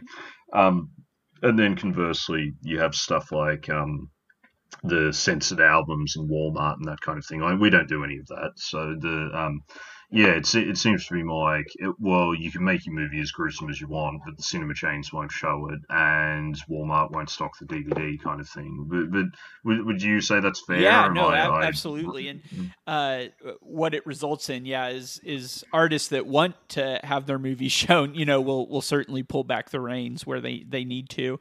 Uh, but then you have some artists like Lars von Trier who will just you know, make his movie the way he wants to make it, and seemingly does not care if he gets an NC-17 movie. And I, and I think he's got enough of a following that, uh, you know, he's probably not making millions of dollars off of his movies, um, or at least not hundreds of millions of dollars. But, uh, you know, he, I, am sure he's getting his art out there the way he wants, and you know, I, I think, again, with his uh, cult status, that you know he probably makes makes enough money off of it to make them viable. So. Well, th- this is where I think, and to circle back to, to Hellraiser, this is where I think Clive Barker has sometimes run into problems. Um, you, you, know, and how, how you how listeners feel about this, your mileage will vary. But I think that Clive Barker is in that interesting position of he sells a lot, but he doesn't sell Stephen King numbers. He he has big movies, but they don't do like um, Marvel money, you know. Um, but he's also obviously a much bigger name than someone like Lars von Trier. So when you when you bring on Lars, which is not to disparage Lars von Trier and his, his own career and things like that, but more that if a studio picks up Lars von Trier's movie, they know what they're in for to some degree, right. and and I would imagine they can probably forecast pretty accurately what they're going to make back because everyone's got to have their Criterion copy of Antichrist or something like that, sure, right? Sure. So, um, you, you can factor those in. Um, with Clive Barker, I think it's more inconsistent in that um, if he went kind of uh, hog out and did sort of the, the movie he might in his, in his fever dreams want to make, um, people are going to see Clive Barker on that and assume it's going to be a certain kind of movie. And, and, I'm not talking about everyone. I'm talking about your average cinema goer here sure. who's not necessarily familiar with other stuff. Like that's the a Clive Barker movie could make hundreds of millions of dollars if it if it's in the right hands and the right production team, but it could also be a real bomb. Um, and you like something like Lord of Illusions, which didn't make a ton of money, for example, but I think was kind of if you go and watch it now, like I think over here it went straight to VHS, but if you watch it, they put a lot of money into it. Like mm-hmm. the the results were mixed for sure, and not every movie is going to be a hit, but um, you know, I think they were hoping it would be sort of like his next Hellraiser or his next Candyman. Not to say Clive was hoping that necessarily, but I'm sure the studio was. And so he's kind of you can't give him a Lars von Trier budget. Um, right, right. Um, whereas if you give Lars von Trier five dollars, he'll he'll turn that into a movie that will make several hundred thousand. You know, if you if you give Clive Barker twenty million dollars, he might come back with a movie that makes fifteen million. You know, right. like or, or it might make hundreds of millions. You know, it's it's it's it's that tough kind of place to be in. I think. Yeah, yeah, no, I I can definitely definitely see that, and that's you know. Uh, it's it's a very fine line to try and, and walk on there because uh, a lot of times I will watch horror movies and I will think, man, if anybody could just trust these filmmakers with a little bit more money, with just a little bit more money, they could have done something really, really great with this. And uh, it really bothers me when you can see the budgetary strings on on a film. Uh, you know where you where you can see where something was really held back. Uh, you know to negatively. Uh, and and maybe something was lost because they didn't just get quite enough money. At the at the same time, I do also understand the economics of that. Like you you don't want to just say, okay, here's 20, 30, 40, 50 million dollars for a movie eh, that just doesn't have the the broad appeal that like an Avengers would or something like that, you know. Yes. No. Uh, and Clive and, Barker presents Captain Marvel. Right, right. right. uh, and then you know completely loses loses money. So it, you, you know, see, I, am sure it's not easy to make those. You see, Kevin, Oh, sorry, Kevin. We need to have. Uh, I'm just imagining him talking to Kevin Feige or something like that, and being like, "You see, Kevin, Captain Marvel. She she's got to have her no eyelids, and you know, her mouth must be sewn open and all. You know." but also, I you know you mentioned skin should be peeled back.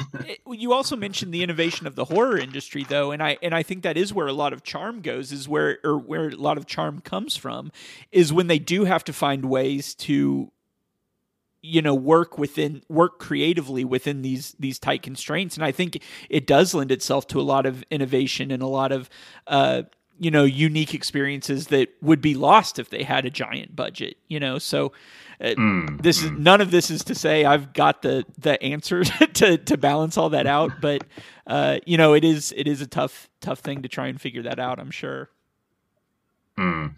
Well, my I I think well because as someone who who works in um, to some degree a creative field and, and has produced his own creative material and things like that, uh, I think a certain level of constraints are good. Uh, I think. Um, everyone sort of says like, "Oh, it'd be amazing if we could get this filmmaker that much money, or this much money, or this, that, or the other." But I can't help but think back to when, and it's not a perfect comparison, it's not a universally applicable comparison, but I'm going to use it.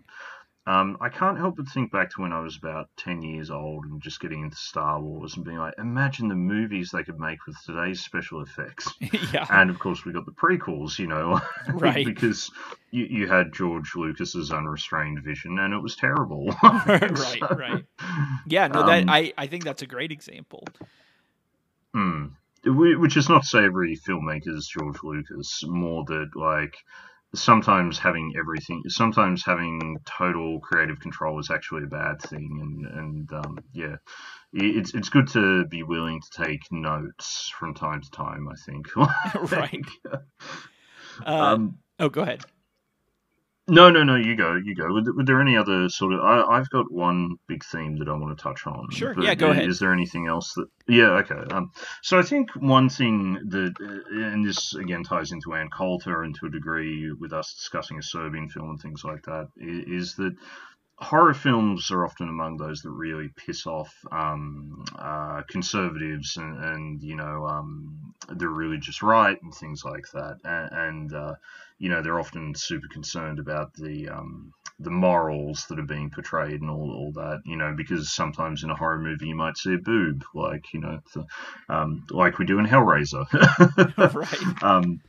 Yeah, I think think you see. Uh, yeah, well, we don't need to talk about that. That's that's me being silly. But um, the you you but often horror movies have, particularly slashers, have really kind of conservative messaging in them and conservative social norms that they're reinforcing. So with something like Friday the Thirteenth or like John Carpenter, and he has said himself it was very unintentional, but he sort of set the template with the first Halloween. Like Jamie Lee Curtis survives, and if you think back over it, she's the only girl who doesn't, you know, have sex, do drugs, or act out towards her parents. Yeah, yeah. so, and she's the one who survives. And and John Carpenter has explicitly said in the years since that that's not what I intended. It was more you know, more just coincidental, like, and you know, the product of kind of making films with young actors, and you know, like, so uh, I don't think it was what he hoped for. But stuff like Friday the Thirteenth, like, that's certainly I didn't come away from watching like Friday the Thirteenth Six thinking, oh, geez, I need to need to vote for the the Australian equivalent of the Republican Party or anything like that. But you know, they yeah, but they do kind of reinforce those norms. Whereas I I think that Hellraiser to a degree has the kind of you know, quote unquote happy ending where Kirsty and her boyfriend survive. But I do think there's more going on there than than your average like Friday the Thirteenth in terms of subverting that a little bit. I I completely agree, and I did have a note about it as well. But uh, I'll let you kind of go go into what you were going to say first. Yeah, I, I don't don't have huge thoughts around it. It was more like the one that spring. Uh, this was one I read the other day. It was kind of talking about, and I don't know how much I agree with this, but I can see how they got to that place. They were sort of talking about the idea of like in most slasher films, sex is bad. You know, like uh, you know, you watch a Friday the Thirteenth or uh, or Nightmare on Elm Street movie, and you see some boobs, but like then that person's getting hacked up in a few minutes later for seeing those boobs, you know. Mm, sure. um, where, whereas um, in Hellraiser, they were sort of they were sort of suggesting that um, when Kirsty gets possession of the box, that's sort of a symbol of her taking back control of her own sexuality and so on and, and using it as a positive force because once she's got the box like the monsters show up but she also uses the box to drive them away and so on and uh, I can kind of see the thought there because there is a lot of that like flower imagery and so on when the um, when the Cenobites show up in the in the hospital. But um, yeah, I don't know. Do, do, what what sort of thoughts I, do you have along these lines too? I guess it's a, it's a good point about the flower imagery, I, I suppose, but I I do disagree with that a little bit because what I was going to say is that I felt like they established Kirsty very early on as having a very sexy or very sexy, very healthy sex life Sorry about that slip there. Um, but having a, a, very healthy grasp on her own sexuality. Um, you know, and, and I guess it could be it could be argued maybe a little bit since she was very drunk, but you know, at the dinner party it's shown with her and the the I forget the character's name if he has one, but I don't think he even has one. uh, it's Todd, you know, the, Todd the guy at the, the dinner party. He's very flirtatious with her, and she's openly flirtatious mm. back. And then you know he's walking her home later, uh, you know, and she's not all over him or anything. You know, she's not kind of the stereotypical uh, bad girl all over him, but she's also not the stereotypical conservative, you know, uh, kind of Christian analogy you know she's she's openly flirtatious with him. She's kissing him. You know i obviously i think it's implied that they slept together. Uh, you know she's got a very healthy grasp on her sexuality i think from in the entirety of the movie. And and i think it plays in contrast to julia who is also openly sexual but is sort of a, in a way is victimized by the masculine. Um, you know she is she is not in control of her own sexuality. She has given it uh, to the villainous Frank. Um, mm, you know, and mm. and is kind of subservient to him.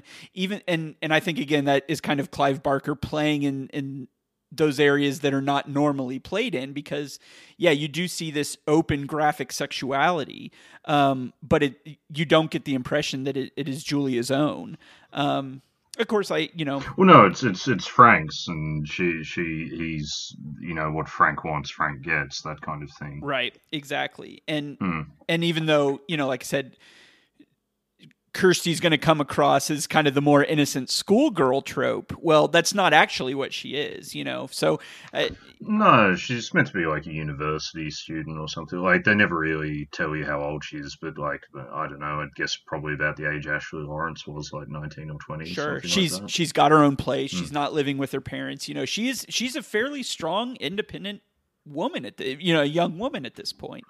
Um, so I, you know, so I, it's it's interesting that you mentioned that too because I was watching it with uh, uh, my wife um, the other night, and uh, and it was the first time Alana had seen it, uh, and Alana kind of like it gets the scene where she wakes up after having a nightmare about her dad being murdered or something, whatever that was about, and um, Alana's first thing was like, why are they sleeping in separate beds? Like, right? Yeah. yeah. so yeah, well, they've just moved to town. You know, you never know. Like, yeah, the, the yeah. So it is. Yeah, so it is. It is kind of. Yeah, I hadn't thought about it the way you're describing it, but I think yeah, you're probably on, to something there. Maybe there's a.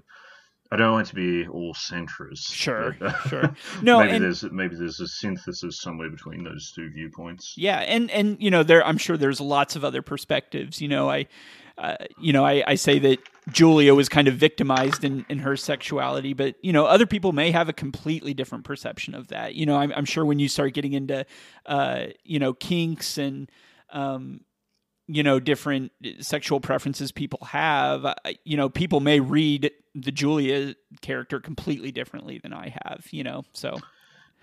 Yeah, and I think that to a degree, like, uh, look, I'm not part of the, the kind of BDSM community, so I don't want to, um, uh, you know, speak for them or anything like that. Um, I, I think certainly you can read it in light of some empowerment on that front, maybe. But uh, but I guess there's a more base reading for someone who's not um, part of that community, I, I sort of saw it, her more as like, well, abused people can become abusers kind of thing, sure. in, the sense that like she's been treated horribly by Frank, but then by the end she's like possibly worse than Frank. yeah, yeah. well, maybe not, maybe not. In the second film, definitely. I, I was going to say, know, I think the uh, the second film definitely establishes her as as being probably worse, but. Mm, mm. Yeah, the other the other one that people often talk about, and I, I have mixed feelings about this one, is, the idea of um, certain aspects being uh, like things like the Cenobites being a metaphor for AIDS and things like that. Um, I, th- uh, I, I wouldn't say it's easy to forget now, but um, you, you know the certainly in 1987 the AIDS crisis was rife, and you you really did have people dying left, right, and center, and um, it wasn't really even till a couple of years later when um that that that boy who that teenage boy who passed away Ryan something his name escapes me but he sort of became a bit of a galvanizing figure in terms of showing like well anyone can can get AIDS you know um, which is not personally what I think it should have taken to to help out people with AIDS prior, but but that was the attitude at the time, and to some degree is the attitude now. And I wish it weren't. We can all do our bit to to make sure it's not, but um, it, uh, I think some have kind of read it as a metaphor for the like idea of overindulgence will lead you to be destroyed, essentially. Um, but I, I I don't know, and I think that there's probably issue to take with with that interpretation of things as well too. Though I can kind of see some of the reasons why people might have uh, gravitated towards it once upon a time, I suppose. Yeah, but uh, I don't know if you have any thoughts about that at all. I don't know. I want to be careful on that because I, uh, my perspective is is probably so ignorant in in the realm of the politics of that in the 80s especially um, mm, mm. you know and I, I certainly want to be respectful of other people's takes on that i i certainly you know I clearly obviously don't don't see it that way uh, but to say mm, it, it, wasn't hmm. maybe designed in that way um, you know i i can't say i i do wonder if it is problematic to read it that way. But again, I, I don't want to speak for well, anybody, so I just want to be very no, careful. Well, well, that was kind of my thing too. I was kind of like, are we being a bit reductionist here or yeah. something like that? But but I don't know. I don't know. I I can kind of come away and see like, well, in the time it was made, and it was written by a gay man and was going to feature music by gay people, and that was very much day to day life for some of the, for some of those people. Very specifically, it was very much part of day to day life. But uh, I do worry that it's maybe, um, if not problematic, then maybe reductionist. I Mhm. guess. Yeah, Mm, mm. yeah. And to me, I don't I don't know. There's so much depth in the movie as a whole that I, I think can be taken from it. Mm, I, I mm. guess reductionist is probably the best way to put it. It just seems like an oversimplified, uh, you know, an oversimplified metaphor to me. But Yeah, yeah, yeah, yeah. I, I think too. Sometimes, um, sometimes it's very easy to forget that people just like uh, creating gross imagery to create gross imagery as well too. Like they're like uh, like uh you know uh, and we certainly know stephen king does that. He's like ah yeah this will disgust people or something like that. Eli So, Eli Roth, like- that's like his favorite thing. yeah yeah i, I don't i'm going to be controversial here i don't like eli roth's films and i don't think he has many more tricks up his sleeve no, than I you're you're not being like, controversial. yeah, this is disgusting yeah yeah, you you're know, not being controversial to me. I I tend to agree. Yeah. So Um, trying to think if there's there's anything else here. There was. Uh, oh, actually, this is one. I think here's here's a reading that I think has more validity. I think a lot of Barker's stuff really touches on kind of the you know oppressive nature of kind of suburban middle class life and how sort of boring and dull it can be. Um, and I, th- I think we sort of really see that with Julia in particular, like, you know, because there's nothing overtly wrong with Larry. Um, he's just kind of, just kind of a guy, you know, like, um, and I think that that's why some people have taken issue with the ending to a degree, because uh, Kirsty's boyfriend is even more boring than Larry. Right, and, and yet at the end, she's like really like. wh- Whereas with like, you can at least sort of see like, well, he's he's her father. She, you know, he of course she loves her father. That you know, he treats her very well. That kind of thing. Um, but yeah, the, at the end of it, she's with a character who has. Uh, you know, quite a bit of screen time, but but makes absolutely zero impact right. through it, which, uh, and I think that people struggle with that. Like you, you've given it for such a for a movie that sort of really critiques, you know, suburban norms. Like you kind of finished on a suburban norm, you know. right yeah no definitely Yeah. the the only the biggest thing that stands out about that boyfriend to me uh is when they're at the dinner party and kirsty tries to and you know this is why the idea of her sexuality can be a, a complex one. But at the dinner party she tries to turn down a drink or suggests that she needs to slow down. And she says i Hmm. won't be able to stand up.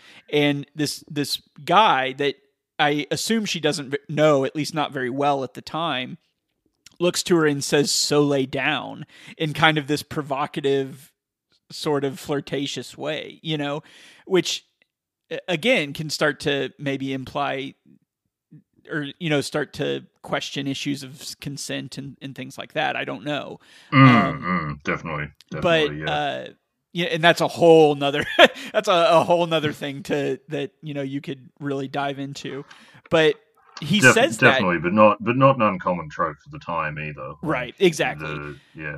um and Mm. you know he says that right in front of her father who kind of almost looks like a like like not not pleased by it but Not he, he certainly doesn't exactly, seem to be have any problem with it you know Look, it's it's probably not something I'd say in front of my father-in-law. Right, right. you know, like, the- the- But that's to me, Um, that's like yeah. the biggest, his biggest contri- I mean, it's not his biggest contribution to the film, but it's like the only thing he does that implies any sort of character or motivation or anything. Uh, you know, Mm. otherwise he's just kind of there sometimes in, in scenes with Kirsty. Yeah, exactly. And at the end, like uh, I've seen a few people comment on how like blasé he is that there's these like horrifying creatures in front of him and so on. He's he's just kind of like you know the I think it's Butterball is the last one to get killed off by having the the house fall on him or something. Right. And um yeah, Butterball kind of walks out and he's sort of just like, whoa, you know. and, Yeah. then, and then he sees the big skeleton dragon. He's like, oh, like, whereas, you know, Ashley Laurence is just looking legitimately horrified at this, like, freakish thing, you know. So I don't want to have a go at the guy because, like, you, you know, look, uh, I, I'm sure he's a very nice man. right, life. right.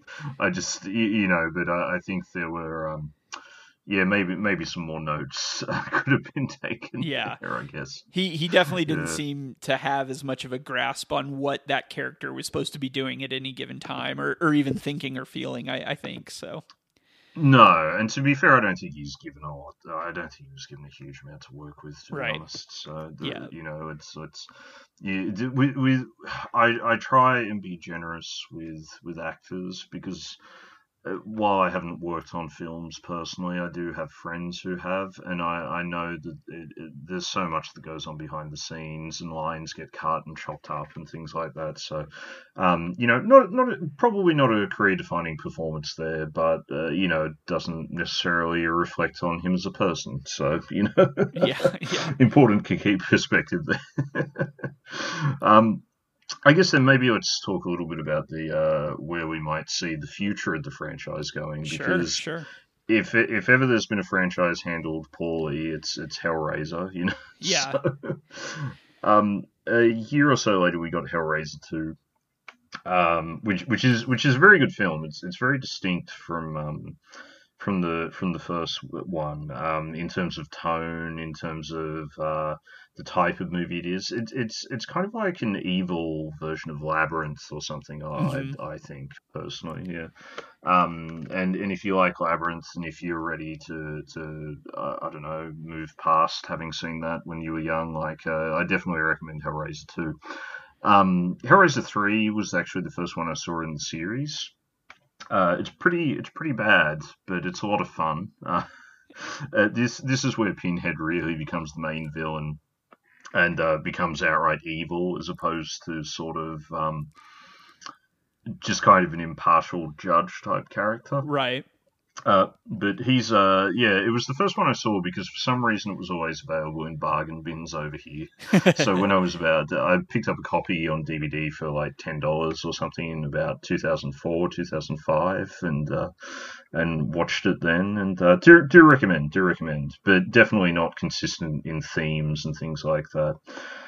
Uh, then number four was the last one that Clive Barker had any involvement in, and that one is rightly, um, both rightly and wrongly maligned for being Hellraiser Goes to Space.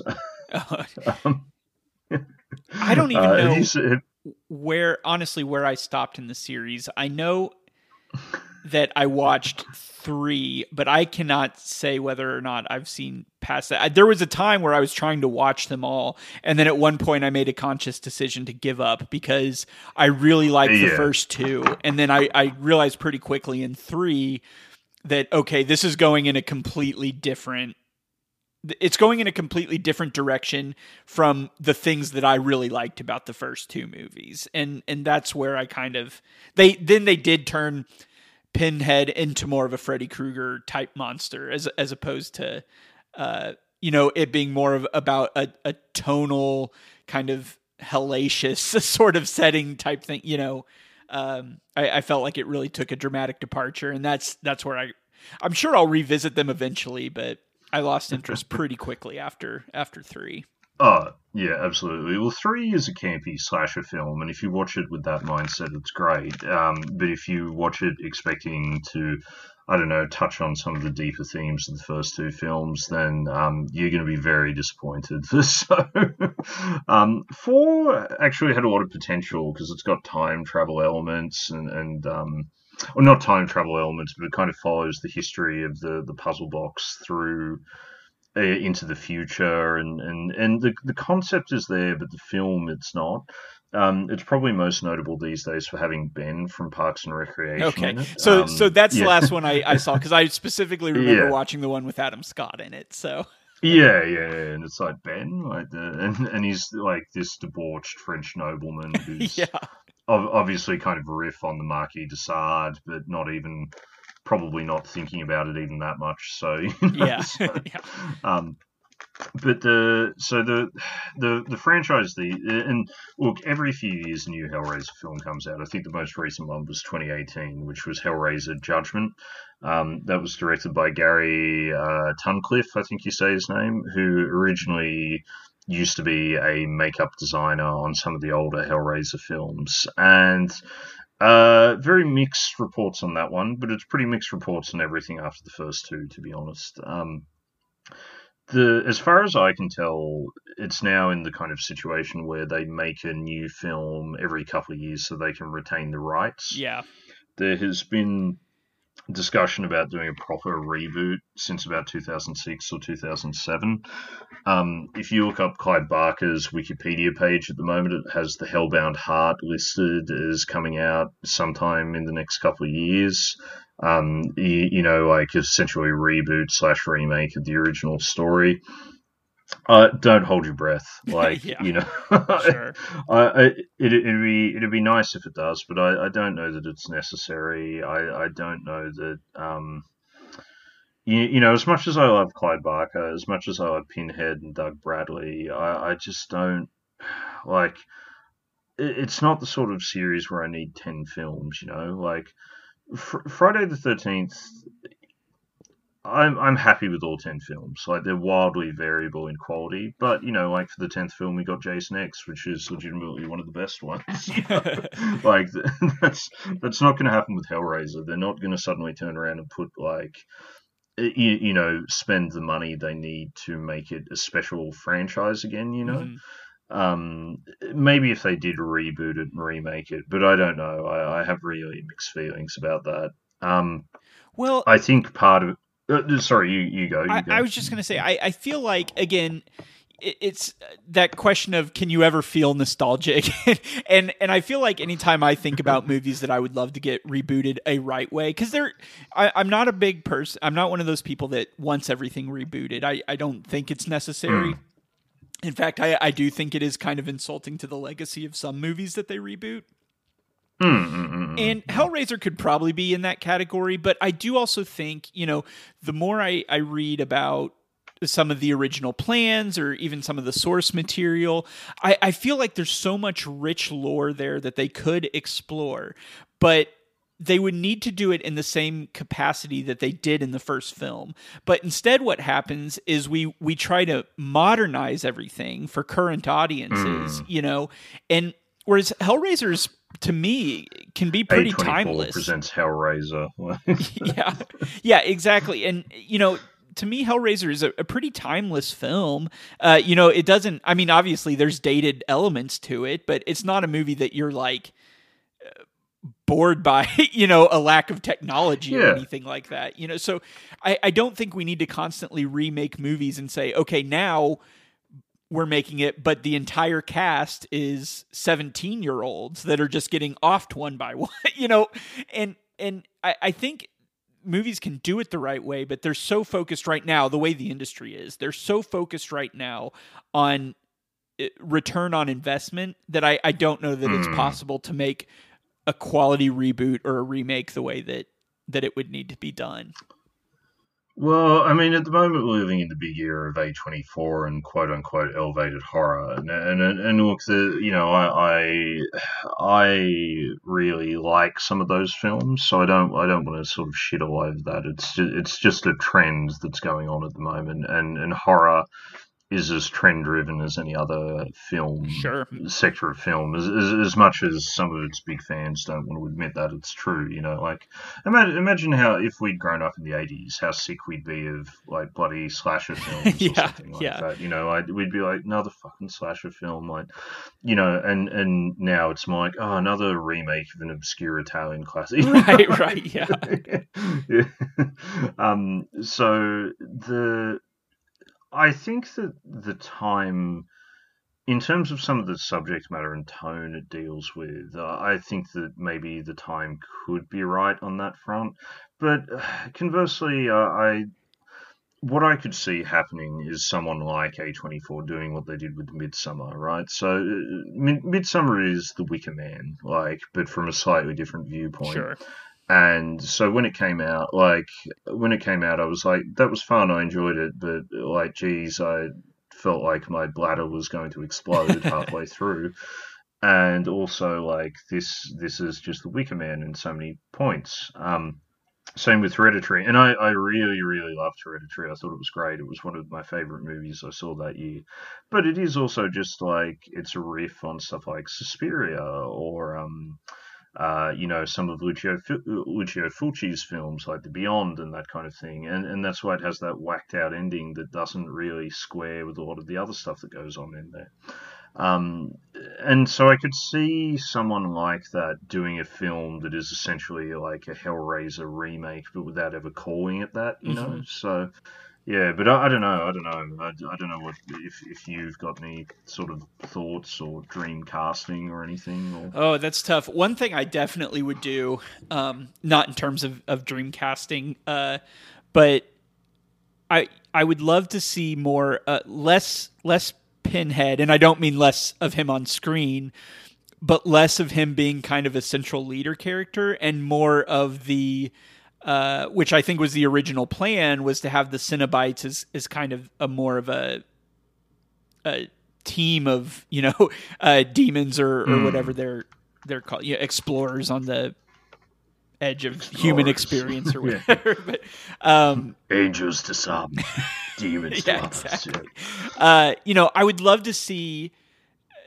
I don't need a million Cenobites, but those original uh, four you know, it would be great to just kind of explore, you know, have more personality in them, but in a menacing way, you know, in a dark and menacing way. I don't mean they got to be jumping and crawling all over the walls, um, but,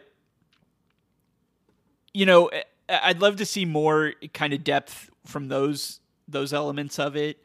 Um, I also think the begin the prologue is a bit rushed in in Hellraiser, so I would love to see it explore more of Frank's kind of original exploration of the hedonism and the the occult and stuff like that. You know, um, mm, elements mm. like that I, I, think could really be strengthened in a in a remake. But the book the book's definitely more explicit on on that front like and it sort of details a bit more and i i kind of i kind of get why the the movie discarded elements of that because in for one thing like oh i mean they kind of imply elements of it in the movie when like julia finds this box of polaroids and there's just all these um, photos of him with various sex workers and, and, and that kind of thing. But um, but yeah, no, the it, it it is kind of quite understated. And if you're not paying attention to certain things, it would be very easy to be like, "Who's this guy? Why yeah. has he got this box?" You know, like the, well, um, and especially when the next time you see him, he's you know without flesh and and uh, yeah, muscle and everything. So it you know it's. I know when I saw it at a young age, it, I I got it, but it I think it did take me a second to make that connection that that mm. this this creature was Frank, that guy at the very beginning of the movie, you know. But, mm, mm. Yeah, because they never they never name him on screen. well, initially, initially when he first shows up or anything like that, it's just like, oh, he's a guy in a dark room with some candles yeah. and his magic box. and you don't really get a good look at him when he's at the table buying the box, you know. So no, um, no. The, you know, when he shows up in the in Julia's flashback and introduces himself, uh, you know, if you're not paying close attention, like you said, you don't know that that guy is the same guy that was in in the beginning of the movie necessarily. But I, I think you can still get from the movie what you need to without that. But I, I do mm, think that could be hmm. tied together a little bit better. Well, one one criticism I do have of it, and and well, maybe criticism isn't the right word, more of an observation, is on the whole, it definitely feels like a first film, like, and and it was for so many of them. Like, it was Doug Bradley's first film. It was like he'd pretty much just been a stage actor up to that point. It was um, Ashley Laurence's first film, like it was Clive Barker's first film. Like he didn't, he, yeah. uh, you know, like there, there are a lot of firsts there, and I think there's certain maybe pacing decisions and things like that that might have been made slightly differently. But I do kind of like that he brought that sort of stage play aesthetic to it as well too. Yeah. So it's um. Yeah. I, I so, really enjoy any movie that can take place primarily in one location and do it well. Uh, has mm. has my respect for sure. Um, well, that's that's also why I really like the Mummy, the old one with Boris Karloff. Like you could stage that as a play relatively easily. Yeah. Like you you need a few lighting effects, but that's about it, really. Yeah. So. And Reservoir Dogs, um, while not a horror, is a very obvious example of that as as well. You know. Yeah. Yeah. Absolutely. Absolutely. Um, one so one bad sign of this remake, if it does get off the ground, because there's discussion of a TV series and discussion of a movie, and I'm not totally clear on whether they'd interconnect or whether they'd both come out or, or what the story is here. David S. Oh, involved oh. at some capacity, okay. and yeah, so that that I read that yesterday maybe, and I was like, oh, like, well, I don't want to see this. yeah, and not, honestly, nothing against him, but this isn't really his his playground. you know, I mean, that's not really.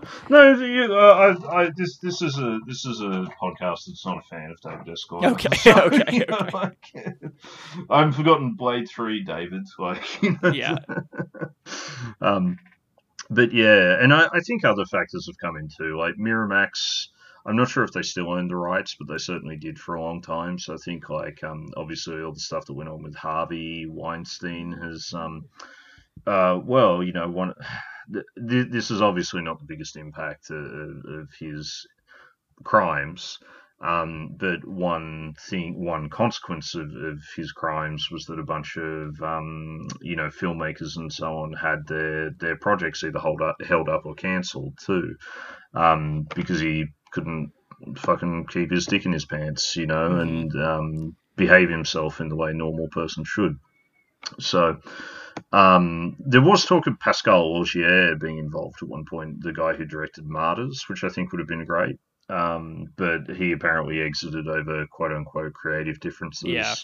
Um, which is what everyone exits over. You know? sure. Like no one. yeah. yeah, it's not like he's going to say, "Well, the producer was a dickhead," and blah. but you know, um, honestly, I feel like a lot of times, if you really boiled it down, it probably does come down to creative differences in that. Yeah, they want to do so much more than the producers will allow them to do. You know, mm, mm. but well, you you've seen Martyrs, haven't you? So I, like the. Um, I don't know if I have, Tom.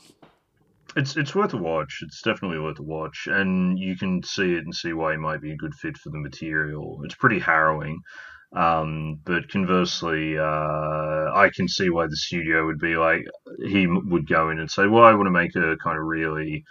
Balls out Hellraiser, and the studio would be like, "No, no, we, we're giving you this much money. We want you to do it this way. We just want your name." And and you know, I can see why that wouldn't square very well. Essentially, yeah. Um, the most recent development I could find is apparently Barker, as as of quite recently, is in the process of suing to get the movie rights back. Um, I'm not totally clear on what the lawsuit is, but from what I can tell, it's a little bit similar to that Friday the 13th one mm-hmm. that was doing the rounds a few years ago. Yeah.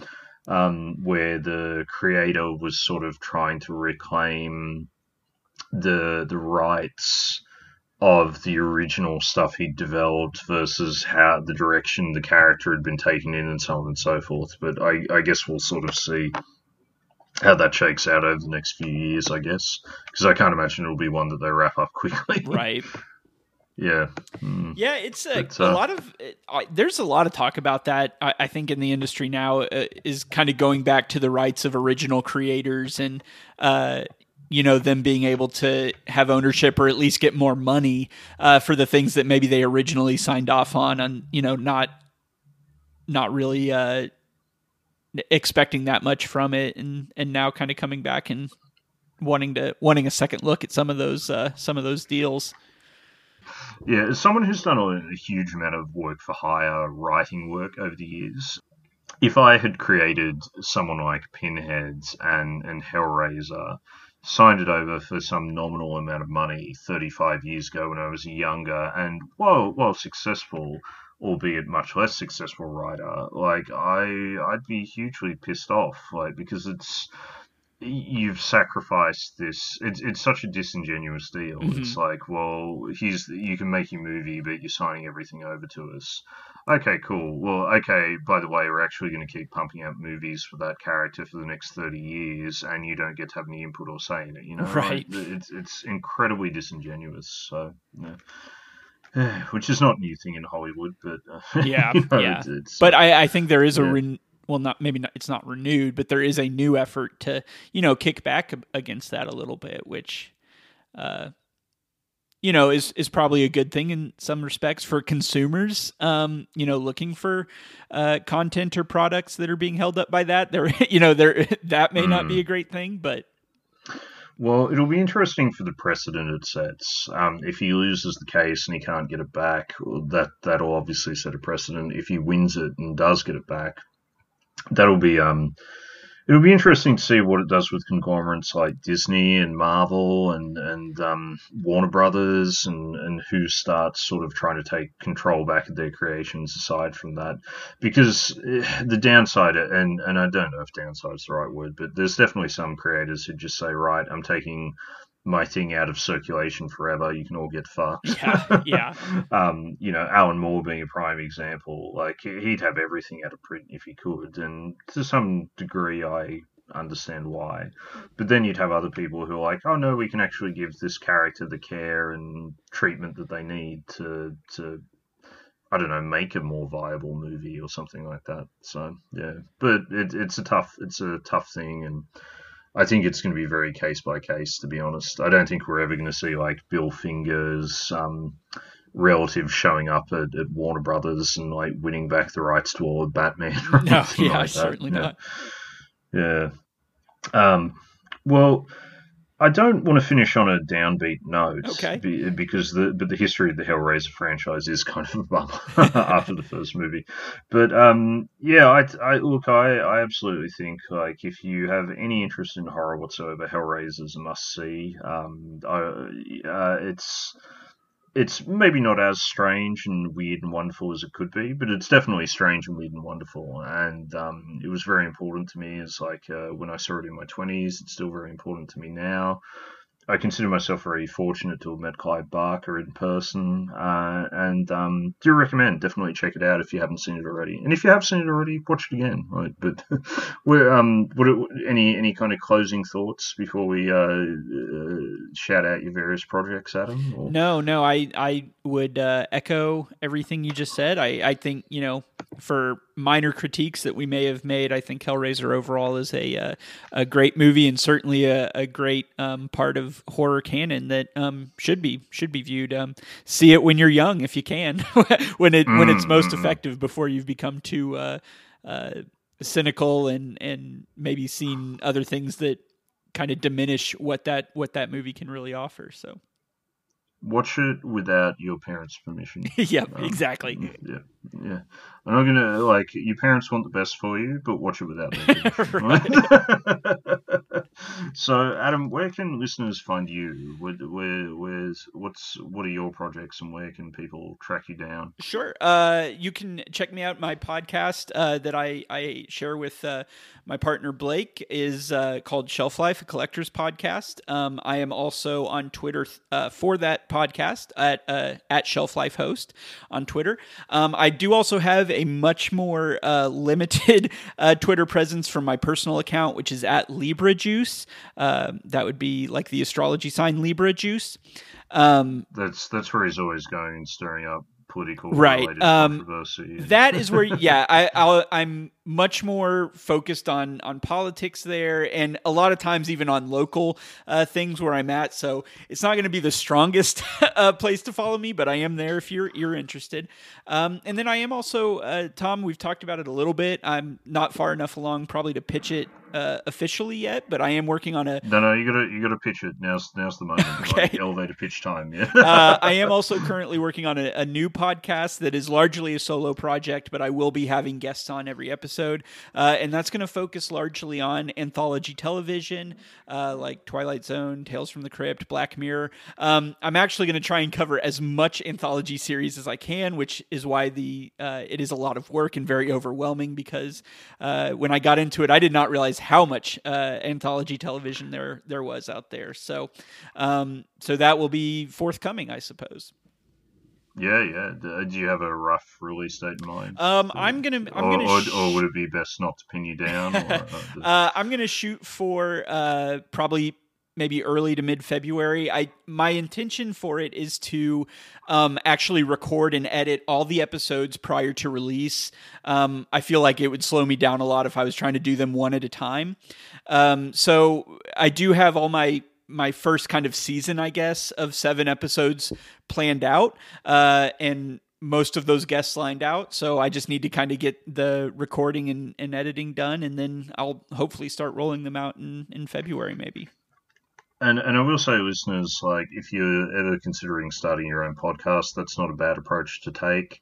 Um, it, it, if even if you don't do them all, at least do a few ahead of time because it's very easy to say I'm going to start a podcast and then put together something, and you do one or two episodes and it's fun and exciting, and then you realize you're just running behind on deadlines yeah. perpetually after that. So well, and and anybody so. you know who happens to follow my other podcast Shelf Life knows that Blake and I take the approach of recording one at a time, and we have never been able to, to maintain a consistent schedule doing that, and it's fine. I, I think it works uh, for what we do. Um, but certainly for my project, I would I would like to be able to maintain a, a schedule, and I think the only way I can do that is if I get everything done uh, beforehand. so. Hmm. Yeah, and that's that's kind of what I aim for here too, to at least have a backlog, I guess. So yeah. um, but look, thank you so much for coming on today, Adam. I really appreciate it, and uh, it's been fantastic talking about Hellraiser with you. Yeah. Um, I guess for my own shout outs, definitely go listen to Shelf Life for Collectors Podcast. I'm I'm on a couple of episodes too, so if you enjoy my dulcet tones, you can hear more of them over there. Um, a shout out again to um, Evil Eye on the Cinepunks network. Um, and as well as that, uh, if you want to listen to Coil, who we mentioned earlier, YouTube is actually your best bet. Um, I don't really know what's going on with the rights with their stuff, but a lot of it's not on Spotify. A lot of it's not on um, uh, you know, Bandcamp or anything like that. So on, honestly, YouTube's your best bet. So, which is not ideal, like, but uh, but that you know, we we live in an imperfect world with imperfect options. Um, and last but not least, go read some of Clive Barker's short stories or novels, and uh, listen to watch watch Hellraiser. So yeah, thanks for coming again, guys, and we'll speak soon.